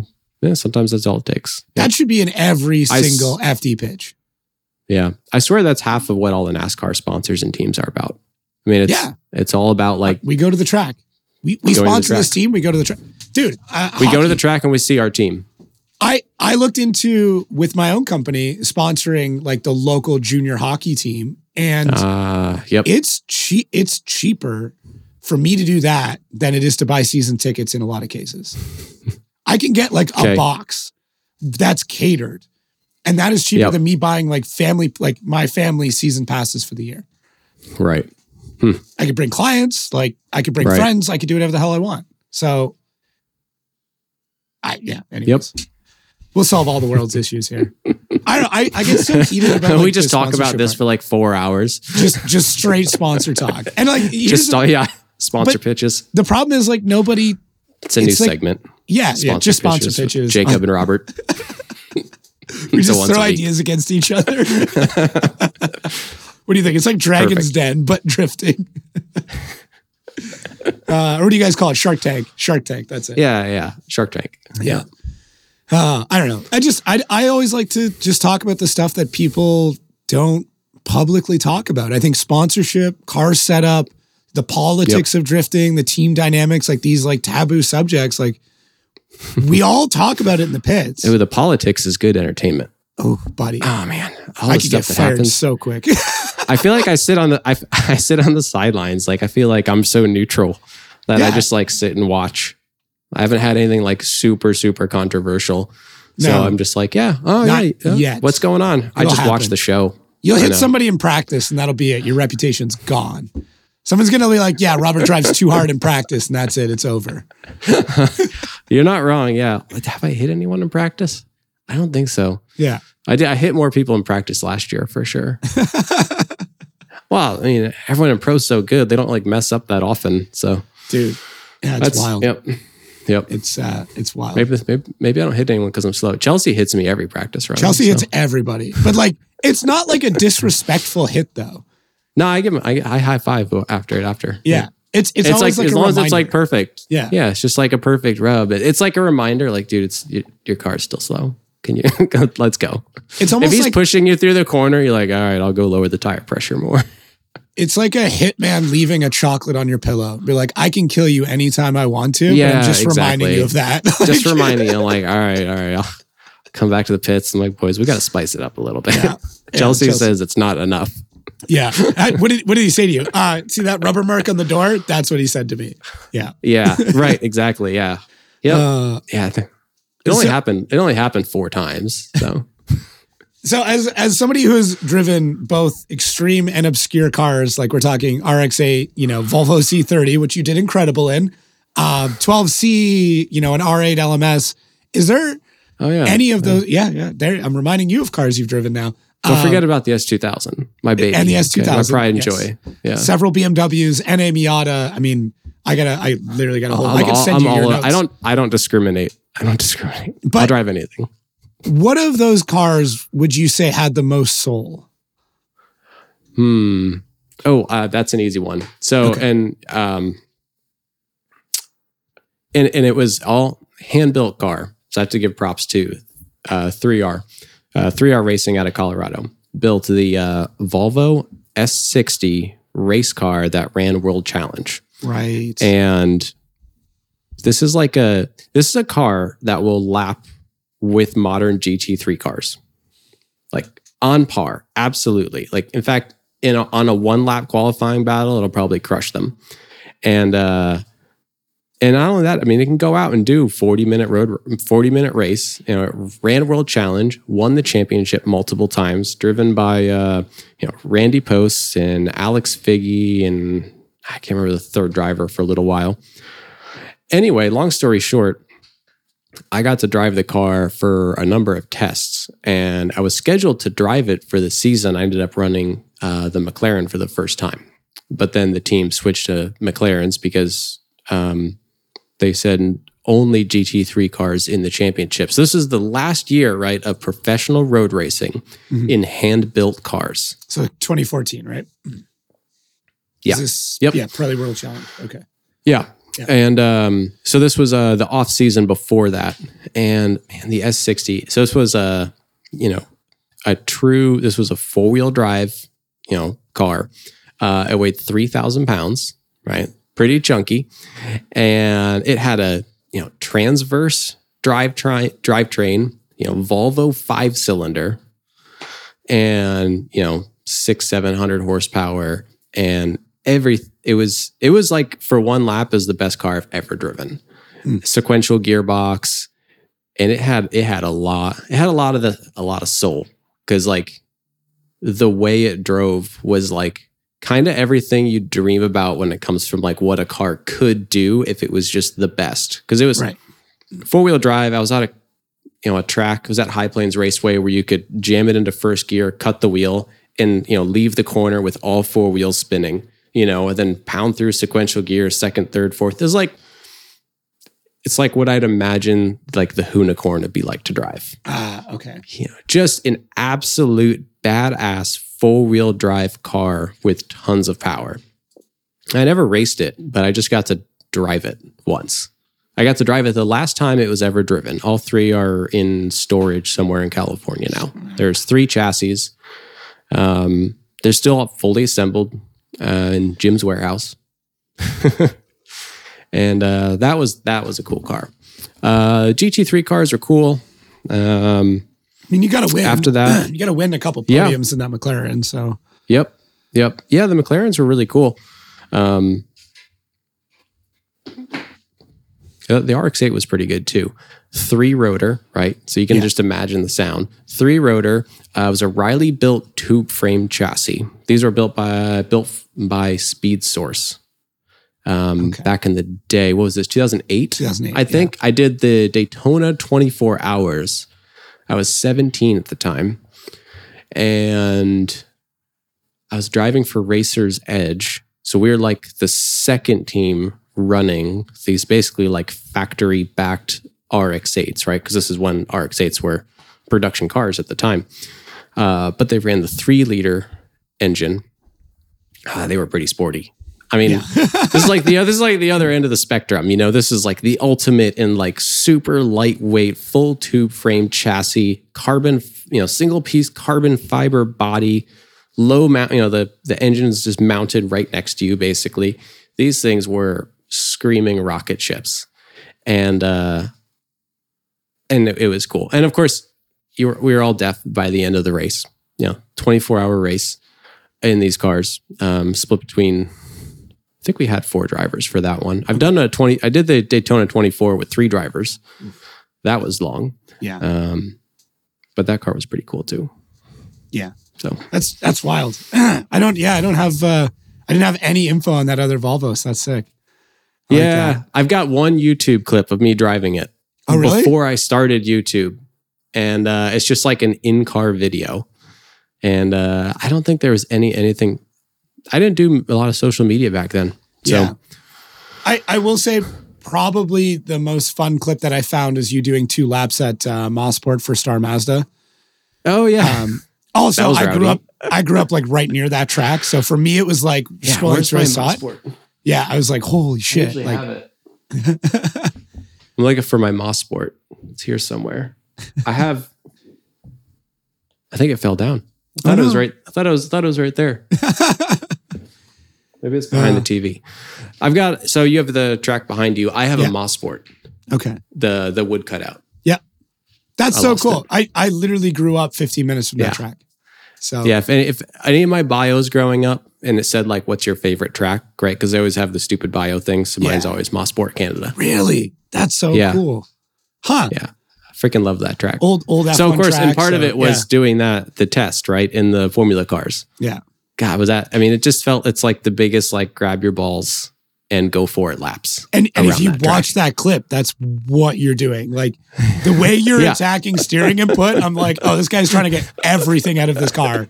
Like you could, it, it literally looked like you were battling for the lead the whole time. Yeah, it's a burn it to the ground lap. That's a good way of putting it. I haven't heard that before. Yeah, Burn it to the ground lap. yeah. yeah. Is there is there like any other cool racing memories? I remember seeing like a clip of you at at, at Lime Rock, like going four wide into turn one. Like you you've got to have Yeah. some like pretty nuts, crazy stuff that's that's happened over the years. Yeah, yeah, yeah. There's there's been some some good ones. I got a couple memories from Mid Ohio, some good, some bad. um, but yeah, as far as cool clips, um, I said, I didn't get into doing uh, doing YouTube until 2019 Right. and um, starting that was after uh, so i did an event which i wish the reason i started youtube was i did this event um, one lap of america and i didn't film anything and there were so many things that happened on it that I wish I had even a couple pictures of, you know, to like savor the memory of the adventure. And uh, I said I'd like I'd, I would never do it again without without videoing it. And then I started YouTubing stuff after that because I was like, even if no one ever watches this, like I like feel like I'm documenting my life. You know, Yeah. whether it's just like my family members will watch it, or I can go watch it back, or you know, ever have kids, show it to my kids. Um, whatever it is, you know, it's a document documentation of anything that you know happens. So good or bad. And uh I definitely for the first I think I did you know kind of 3 years of YouTube uh without too many gaps and uh definitely really enjoyed it from that aspect. You know, like actually capturing and remembering all of the cool things that happen. You know, you asked me like what's some favorite clips and I'm thinking about all kinds of things I remember that happened that I don't have any footage of. You know, I remember at Mosport, you know, jumping the back of the Formula BMW over another car and landing the my front wing on top of their rear wing. and then like riding that down the hill until they came off. And then I specifically remember it because I then had to go to the steward after the race and come up with an excuse for why I did it. now, luckily, there wasn't footage of anything back then. It's all hearsay. Allegedly. It was all hearsay. Yeah, allegedly. it happened. Allegedly, this happened. And I remember I walk in and he has the rear crash box from three different cars. He's like, apparently, all three of these are damaged from your car. I was Wow. like, sir, I, I don't know what you're talking about. that could have been anyone. Yes, any of these cars, it's like your front could've wing is like anyone. hanging off. You're like, no idea who did it. But if you find Yeah. him, you let me know. like, That's partially why I was a little I was a little crashy in my younger age. You know, now I try to like settle Uh. up. You'll see it come out sometimes, you know. I Yeah. made it through like almost 2 years of NASA before it came out and I crashed everyone in the fin- final race. hitting the Everyone got mad at BMW and Road Atlanta. That was a good one. In the BMW. Yeah, yep, yep. Yeah. I forgot about that one too. It was a good one. You tried to dive in, buddy. Like cut the cut the apex. off Uh, Yeah, you. yeah. So he should have Yep. checked his mirrors. Yep, but yep. That was Catesby, wasn't it? Yeah, I hit Catesby, at Atlanta. yeah. Uh, I hit I hit Andy. You mentioned the four wide clip going into Lime Rock. You know why? I was like, ah, three's good, but I could probably make it four. like there was no Uh-huh. rush. Like their only outcome of that race was going to be me and Tom Yeah. out front battling it out for the lead because we were both like on average a second and a half faster than anyone that weekend. Yeah. And yet here I am on the first lap, for the fourth car wide, passing, you know, the team owner, you know, putting him in the sandwich. But of course, I ended up just rubbing on Andy. Luckily, he didn't turn me in for it. Thanks, Andy. Uh, and then getting off of that. And then I came down, and then I ended up on the outside of our other team car with Matt Walbaum. And then we also hit each other.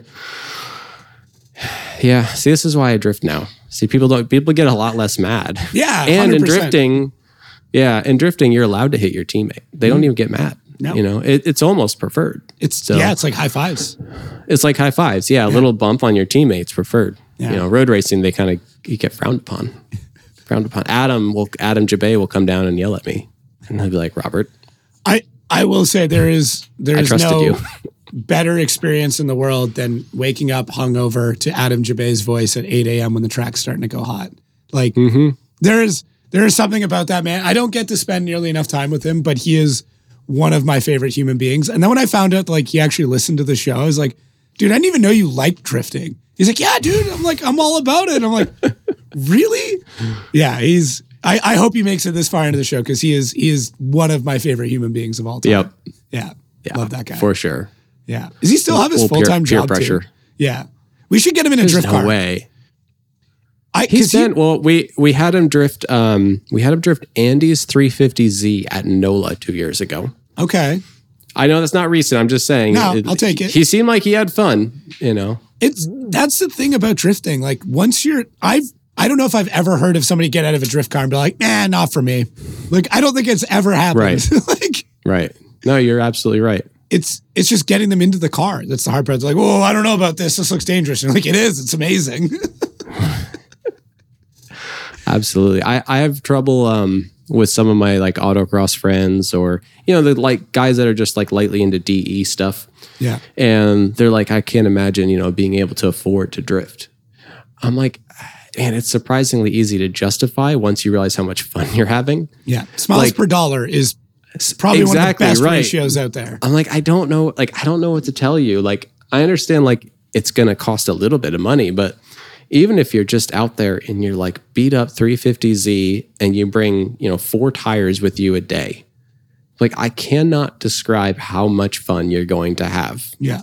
compared to like anything else, anything else. Like, take however many much you know. So that's gonna you know three hundred dollars you got into that day if it's a local event. Mm-hmm. Like you are going to, you'll never spend a better three hundred dollars. Yeah.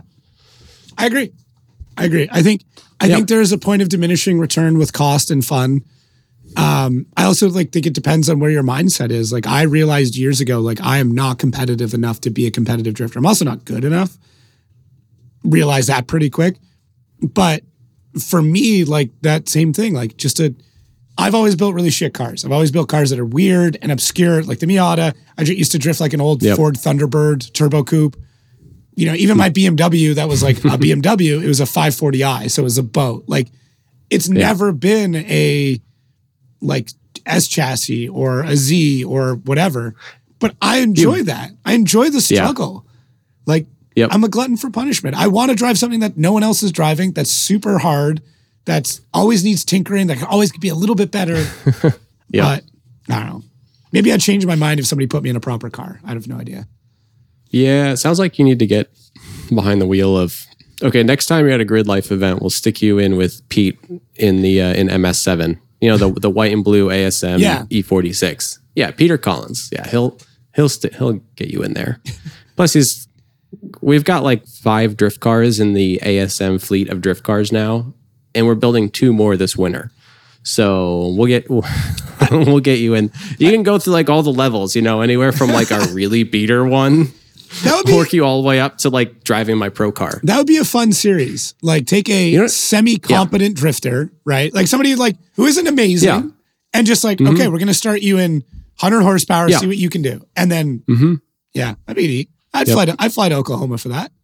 Oh yeah, yeah, yeah. We'll start in like the the Mustang, you know, which makes like 150 horsepower right Yeah. now on a good day, and then we'll just work you way work you up. That would be a Um, cool I- series. Yeah, I put uh Cerise Taylor. Is that yeah. Cerise? Cerise. Yeah, Yep. Uh, I put her in my pro car at Heartland Park last year. I did see that. Yes, yeah. And she killed it. She had fun. She did burned off a set of tires and two laps. And of course, you know, she's like, they're already gone. And I'm like, yeah, yeah. Yeah. There's like 700 horsepower. It doesn't, That's how this works. you kind of push the pedal down three or four times and then that's it. They're just Yeah. smoke and mirrors. they evaporate. Yeah. The pro car is so easy though. I mean, I guess. I at least the pro spec the pro spec car is really easy because you've Yeah. still got you don't have that tire stagger you've got Mm. 255s on the front and 255s on the back and enough power to just waste them in a 2nd Mm-hmm. so and of course it has tons of angle It- it's the best of all worlds uh, once you get like huge tire stagger or you get really gripped up then then it does get a little tricky What's you're wrestling at that point? You're wrestling the car Um, yeah. the whole time. yeah Um, it's a yeah. bit of a fight and then we're tuning the cars to be to do not what they're supposed to do right we're tuning them to be fast which makes no sense um I still think yeah I, I said this in Nick's episode. I think Mhm. we might see a shift. I yeah yeah I think we might. Yeah Um, i mean i don't see why not it's not like i mean I, trust me i like the struggle you know um every time I'm in a driver's meeting and someone's like this is hard because of this or that and i'm like yeah it's supposed to be like Yeah. isn't that So- why it's fun Are you? they are look you- at me like i'm crazy you know because yeah, i'm like you're like, all right, new guy. No, it's no, Shut this is great. This is, it's great. No, it's awesome. You can't see outer two at all. It's perfect. yeah. They're like, what are you talking about? where where do I'm like, you well, we all can't see it. where do you fall in this tire debate? You're gonna love it. Um, I, I love how hard it. So okay, I have I have two opinions. Okay, so I have two arguments. Right. yeah, One is I do want it to be like the pinnacle of the sport, right? So how weird would it be if F1 wasn't the fastest cars? Yeah, Right? Like if F1 was like, well, it was really good racing though. but It- no, no, no, it's really good racing. but But they're like slow. this generation of F1 cars are not the fastest cars. yeah, but they're within like they're still the fastest cars right now. Right, I agree, but Okay. they they enough. have not always continuously gotten faster. There have been ebbs and flows in their track times. Like Valtteri Bottas, and they have they still have done it to Yeah. improve racing. So that's a good point. They've done it to improve racing. right. They've taken speed out to make wheel to wheel action better. Wheel to wheel action better. Okay, fair enough. All right, so we don't want to go too far, right? Right. Because we don't want the cars to not be the coolest cars in the world. So I think that's important. I don't I want to make sure that the car you bring out in order for it to be competitive, it needs to be the best car in the world. Okay. which is very counterintuitive probably to a lot of people's thoughts where they're like well i want it to be affordable or i want it to be you know equal or i want this chassis to be competitive with that chassis you Right. know and i want to make sure that it's the still the pinnacle of the sport you know that that's still required um would it maybe be a little easier if the cars were a little slower? Could the drifting be closer together more often? Yeah, pr- probably. Okay. the The cars are a little gripped up. Um, the thing is, is that no matter what you do, we're going to keep making them that way. We're going to mm. keep making them gripped up.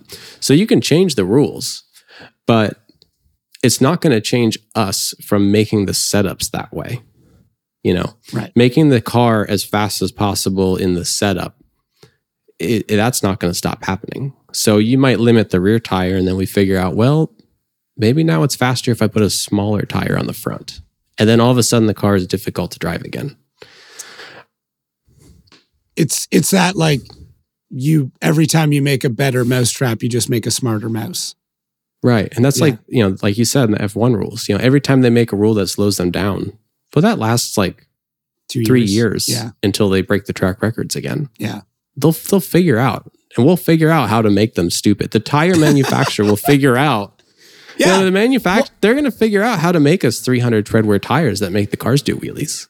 Yeah. It'll happen. We're gonna have we're gonna have 245s that'll make the that'll pick the front wheels up off the ground. Yeah. SCCA did this. Uh, me and Heitkotter. So me and Heitkotter come from autocross. Well, of course, maybe people don't know Bryan Heitkotter. Um, Probably not in this. Brian Hyde audience. Cotter. okay, so he's the one that won GT Academy. Right. You know, like the movie Grand Grand, Gran, Turismo. Turismo. Right. Okay. So Bryan Heitkotter, you know, he's the one that like won GT Academy and then actually went GT racing. Mhm. And we ran together in World Challenge. So we ended up at the same year at the same time. What we were both originally just autocrossers. So we'd like fly to the G World, you know, World Challenge events and then fly directly from there to like Lincoln, Nebraska to go play in a parking lot. Like we'd be on the same flight. I'd be running my S2000. He had his like 350Z. Yeah. Yeah. So, eh, so Bryan Heitkotter um, and I were talking about this because he spots for Forsberg. Right. And we were talking about the change from on trying to change the tread wear rating on the tires. And the SCCA did this. So, you know how everything's a 200 tread wear tire now? Well, it used to be they were all 140s. There was like no 200 tread wear tires, they were all 140. And then the SCCA one day changed their rule book. They said, okay, they're trying to make it more affordable. So they said only 200 treadwear tires are allowed. And then the next year, all of the manufacturers, which maybe you would think aren't paying attention to autocross, re released all the same tires with 200 treadwear stamps on them. We're talking like Dunlop, Yeah. Bridgestone, right? Big, you know, big manufacturers. White out and just write it back. yeah. in. And they, and so, I mean, there was a date switch and it's the same tire. And all of a sudden it'll just be branded 200 treadwear right. because it's not like a real thing. Mm. I mean, it's a rating, but the rating is made by the manufacturer basically. So, um, you can expect the same thing. I mean, so we have tire manufacturers competing against each other in FD. Yeah. So if you change the rule and say it's 300 treadwear now, I can guarantee you the GT2 RS next year will be a 300 treadwear tire. Yeah. or or it'll be like, you know, if because that's where like we got into like caliper sizes because what a 255 was or a two, you know, whatever was it well, actually? Yeah, Right. but you can go to road road racing's been through this. Again, they're a little older, so Yeah. they've done this like 10 times. yeah. So NASA did this, right? Um, they said, okay, the class can only be a 245, right? And then Hoosier came out the next year. They came out with a 245 to fit square on a 10. Mhm. And then they said, okay, now what? Yeah. So Your move. now, it, now you you can. They have a template, a little template, and they say it can be this big. Yeah. and it just has to fit over the tire. And the reason this is important is because you can run a 275 on an eight inch wide wheel Mhm. If you think that's what's going to be best, or you can run a 245 on a 10 inch wide wheel. As long as when you put this gauge block over the tire, it touches the tread, it sits flat. Yeah. And that's it. The manufacturers can do whatever they want. We don't care about the sizes. It just has to fit in this. Well, it's almost I don't know if they did this. This is once again, this is hearsay, but like it's almost like Sure. the Nittos. Like the Nittos, if you watch, go watch slow, go on FD's own channel right now. they did a slow roll episode with the RTR guys Ah, and go watch the way that those Nittos operate at angle. And like basically the sidewall is just tread patch. Like they Yeah, just it's like roll extra over. tread. Yeah, they just roll over and the contact patch stays the same Right. like Nitto went, oh, you know, uh, if I mean, I don't know who I'm quoting, but like they understood Sure, the assignment. someone. Yeah, they understood Yes, the assignment. right. That's it. Yeah. Okay, cool. It has to fit in here. Well, they spend most of their time with on shoulder roll anyways. Why don't we just build a better shoulder that wraps Right. all the way up and around? And none of these tires are the size they say they are. So, you know, you can make your 315 whatever size you want. Just Yeah. like you can make the 295 whatever size you want. I mean, no one there's no like council, there's no like mandated, there's no restrictions or anything like that. I mean, I have a I have a 275 in the shop that's smaller than a 245 right now. you know? That's, Yeah. I mean, that's just a fact. That they they Well, don't like- have to be the size they that's stamped on them. Well, that's why even I mean, if we go back to like Gridlife Rulebook, I remember for a while, like it was like Yeah. specific tires and specific sizes. It's yes, exactly. because Yes, they figured that out. I can't remember what they were. It was like the Super Sports or something. Yeah. some tire Whereas like that's too big. Yeah. Yeah. Like this isn't a 215. And it's like, yeah, Right. Well, yeah. Well, um, we had the the A052, that was, and Gridlife's like, yeah. no, no, you just don't get to use the A052. Or the, or We're like that's too rule. much. Yeah. The Corvette rule where like Corvettes basically Uh, had to make their own class. Right. Um, the Kumho ACR tire. Right. They just straight up just banned it from everything Yeah. because it's like a 200 tread wear tire that you have to run tire warmers on to get the performance out of it, and it only lasts like two laps. Well, even, even, I mean, But it's going, two, it's 200 tread wear. going back to drifting, like the Vitour 140s, like Sure. I, I don't know if you've ever seen those or felt those or whatever. Like they're, Yeah, they're not pretty Vitour, um, freaking Valinos, the Valinos. Sorry. Valino? Well, the Vitour is pretty sticky Vitour is pretty sticky too. Yeah. yeah, I- uh, I, I the Yeah. Valino is comical how fast those things can come apart sometimes. Yeah. I remember the first time I encountered one, I was chasing Jack Davis. Oh yeah, I know Jack. the- yeah. Yeah, Yeah. I encountered Jack Davis on Wild Jack 08 Davis Rs. a wild Jack Davis on 08 Rs at a pro am event. And I remember like it was the first time I was blinded by smoke, not just the smoke, but I didn't have my visor down and like actually blinded by the volume of rubber flying off the tires as they just evaporated in about 15 seconds. Yeah. And uh and then I went and talked to him like what was that? Like I didn't like I was like blown away like I didn't know what happened, you know. Damn, that boy was like- fast. yeah. like I'm like when the smoke cleared, I'm just like parked in the middle of the track by myself, you know, trying to like gather my Just doing donuts, trying to figure out where to go. Yeah. Uh, I'm like in my you know, my pro am car on like uh, you know, just like normal Kenda KR twenty A's and yeah. being like, What what was that? There was a spaceship out here or something. Yeah. Yeah, Yeah. it's it's wild. I mean, I've talked about like the ex- there's a tire in Europe called the Extremes, which are like I can literally. Is that the retread tire? I think so. Yeah, but like I can literally heard dig my nail in, like, Yeah. and they hold. I mean, that's the other one that I'm waiting for. Is like, I think they've done a pretty good proof of concept as a retread. Like, I do think at some point we will end up running retreads. yeah, We- I don't want to. But it's I- like If we can at build one a point are we going to get like right? have the whole environmentally friendly conversation?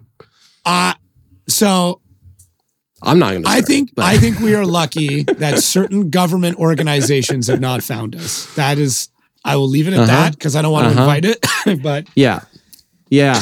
Yeah. as I cough up a There's little, a- inhaling smoke for ten years. Um, yeah, There's a thing. Yeah. There's uh, that conversation will have to happen at some point. it will. It will have. To happen. I hope happen. it does. There's a re- there's a reason we are the um the last last of our kind for you know home. oop.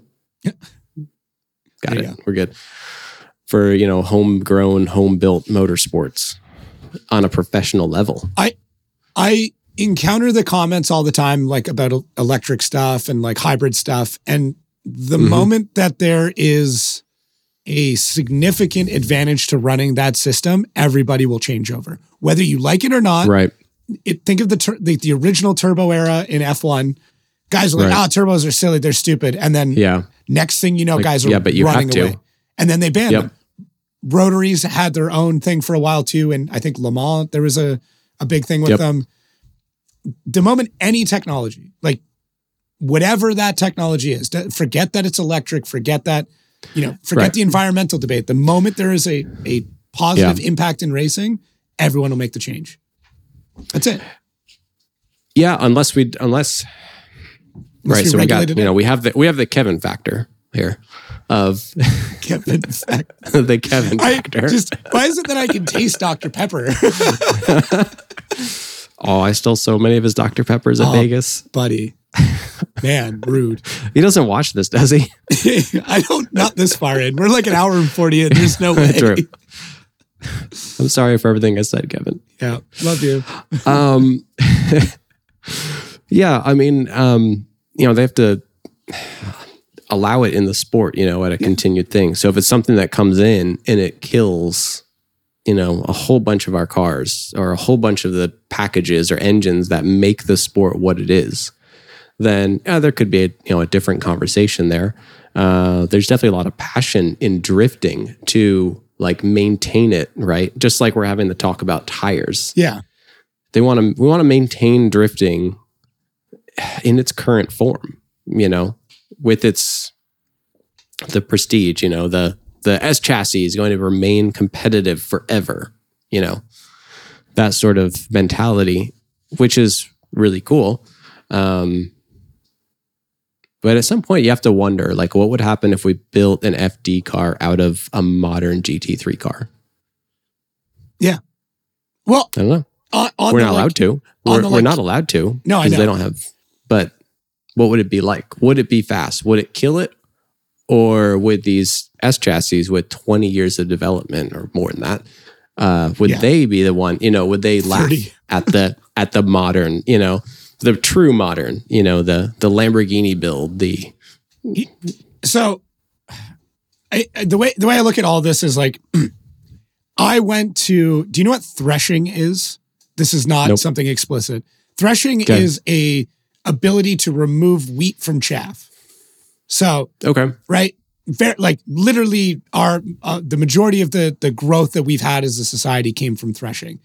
I 2 years ago went to a threshing convention cuz my uh, my brother's new wife big old school farmers Mhm. field full of steam engine tractors, guys racing steam engine tractors. We still Okay. watch vintage racing. We have festivals based on vintage racing, but True. we've moved on. We Right. have F1 as it is now, but we still watch vintage F1 cars race. yeah, Motorsport has to evolve for it to be continuously at the top of our minds. I love drifting the way it is now because that is what I've grown up in and that is what I've fallen in love with. And change is scary. Change is mm-hmm. always scary. But what we have now will never truly disappear as long as there are people that are passionate about it. it will evolve. It has to evolve. And if it doesn't evolve, it disappears. Hmm. That's that's what Right. happens. That group of core people gets smaller and smaller and smaller every year. There's only so many vintage F1 cars, like the torpedo cars. There's only so many of those Yep. left, right? Because they evolved. But if they we stuck like that, it would have died. So drifting is the same thing. And and I know people are going to flame the hell out of me on this and that's fine. We need to evolve as a sport constantly because we always have. If we still drifted the same way we did 20 years ago, do you think the sport would look the way it is now? No. Right. Eventually, something will come along. Is it electric? Is it hydrogen? Is it hybrid? Is it solar power? I don't know. Because if I knew, I'd be just investing the shit out of it right now. but something will come along that will change the motorsport and it won't happen overnight. It'll be slowly. It'll be one or two guys do it. And next thing you know, Steph Papadakis is an all electric car that's gapping people the whole way through. And then we have Yep. to have that decision of do we evolve as a sport or do we um, do we race vintage cars for the rest of our lives? That's it. Right. Yep. That's a good point. was- sorry for my TED talk. Oh my gosh. Do we have, we end up with vintage FD? Oh no. I would love it. Like I would absolutely a love whole it. I would, vintage class. I would love a like, okay, you know, here's the engine regulation. I still want Yeah. like a spec series. I would, I would die for a spec series. And people are like, what? Yep. And I'm like, yeah, I want to see everybody in Z's, whatever, all in the same tire, Right, all the right. same engine transmission, because it would be wild, right? well, in I the mean, same spec is right in the name for pro spec. Yeah, and I I don't necessarily think that Hmm, I have to be like super political on this one, but like I like I do like aspects of of narrowing that herd a little bit. I because Yeah. I think it's important because if you look at Formula 2, it's similar. There are spec aspects of that. If you look at Yeah. IndyCar, IndyCar is basically a spec series, Right. right? It's still the Yeah, pinnacle it's of that. kind of just F1 that's not. And then, I mean, But even then, I mean, it's all the- but it's spec to a point. We're, there's only three or four engine manufacturers. The Right. regulations are so tight that the cars, to an untrained eye, all look the same. Like Yep. to somebody who doesn't watch True. F1, there's no way you'd be able to tell the difference between a Red Bull and a Ferrari. right? You and I could. Yeah, no, One's got no. a I bathtub mean, side pod, and the That, maybe like, I mean the yeah the the first the first year of the new regulations they look different but now they've all like slowly migrated to Wow. just what the Red Bull is Yeah. Well, happen. Mercedes realized that not having side pods was a bad idea, and it only took Lewis Hamilton basically crying for it to happen. So, anyways, they Ah, stuck with it for a while they tried so hard, and they look cool. They look like little UFOs. Did it was it? neat. I like ugly, weird I shit. You should I- know this now. uh, yeah that's true I wasn't on board I remember I uh. was like happy like when the first the first race had come and gone the first couple weekends and it was like all right the best looking car in the field the which was the Ferrari yeah, the best looking car in the field is the one that's the fastest it was that first Okay, good. with those like huge divots in the side. They were beautiful. it looked so awesome. And then it happened to be the fastest one. I was like, oh, thank God. The Yeah, for a minute, wasn't the fastest one. Helmet If they all looked like that now. beer. Yeah. All right, we're right. talking about F1 and again. We've lost I the know, audience know, completely. We've lost so many people. I, you know what? I'm. They've all signed off. Sorry, everyone. I, We did I, our best. I'm. I don't know. I I want to I want to be able to blend worlds. I want to be able to like show different motorsports. This show is Yeah. definitely about drifting, but to think that all we would ever talk about is drifting, the show would die so Yeah. quick. Yeah. Yeah, there's a lot of the things.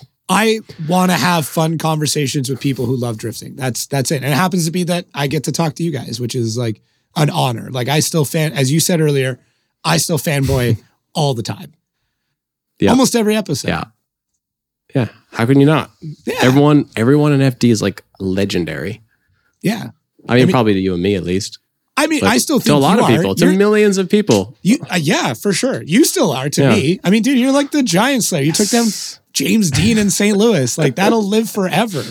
It's gonna go on my gravestone. It should. It'll be like Mosport took down James Deane in rookie year. Yes. And I mean, we didn't we didn't talk about it rookie of the year. So Yeah, yeah, Yeah. yeah, That was cool. I got my Yeah. little plaque.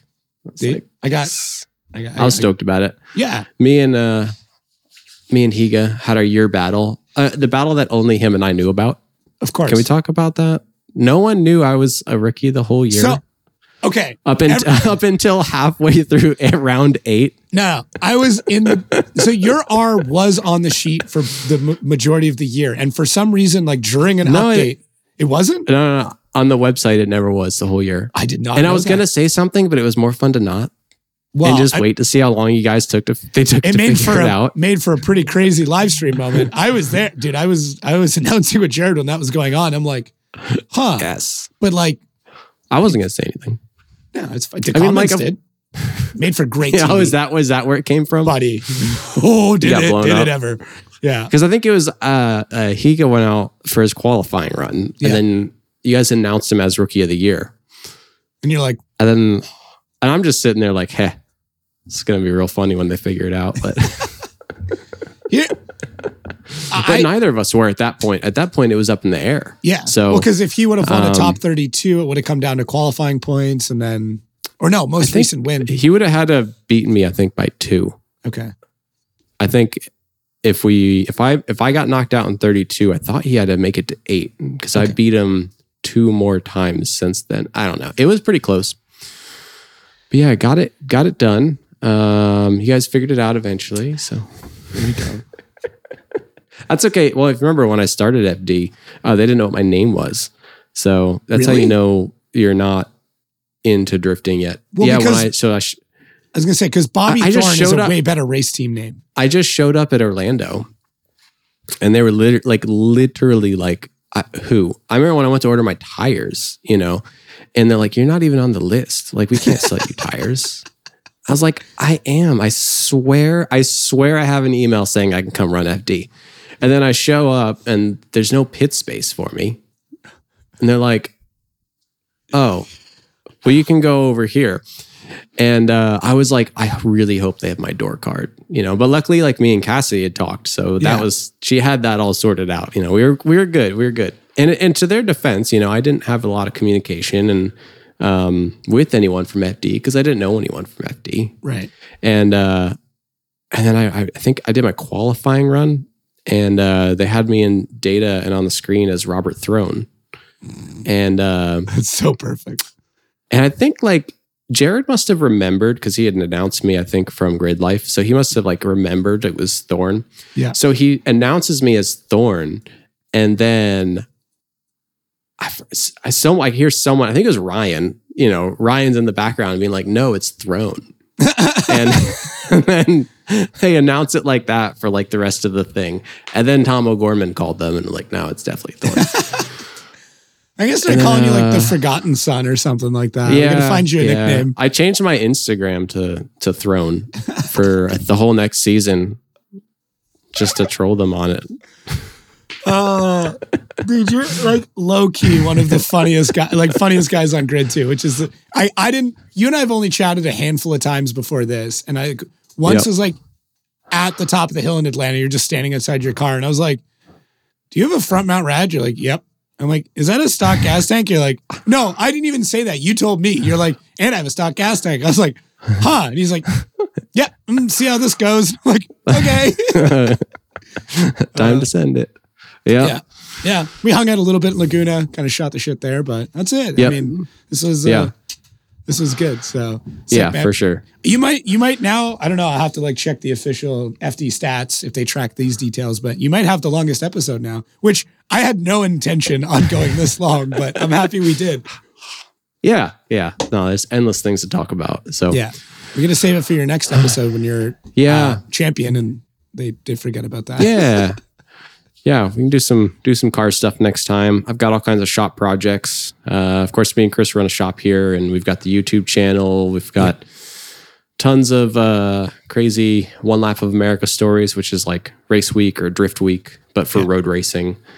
And uh, I've got the Rocket Anti-Lag S2000 stuff, and there's all kinds of other things to talk about.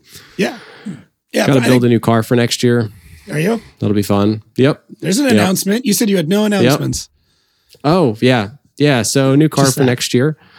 Um, but it was time, right? I had three years on this chassis, and uh, I've learned enough things. I want to make make a lot of things just better, make it more of an FD car, right? Because it's like a road racing car that's been converted like three times. Ah. So um, yeah, yeah, so I'll be making some uh, videos about that. Feel free to follow along. Make a fresh car for next year, and uh, yeah, it should be fun. So Sick. No, it's a, it's a good channel. I, I had an absolute pleasure going through it and watching videos and you know reading up on your history and stuff. So it's it was fun, man. It was a good research. Cool. Your personal life Thanks, is like man. super locked down though. I found nothing. I got like I got like you maybe holding a giant bottle of whiskey in college or something, and that's like about it. yeah, yeah, yeah perfect. Yeah.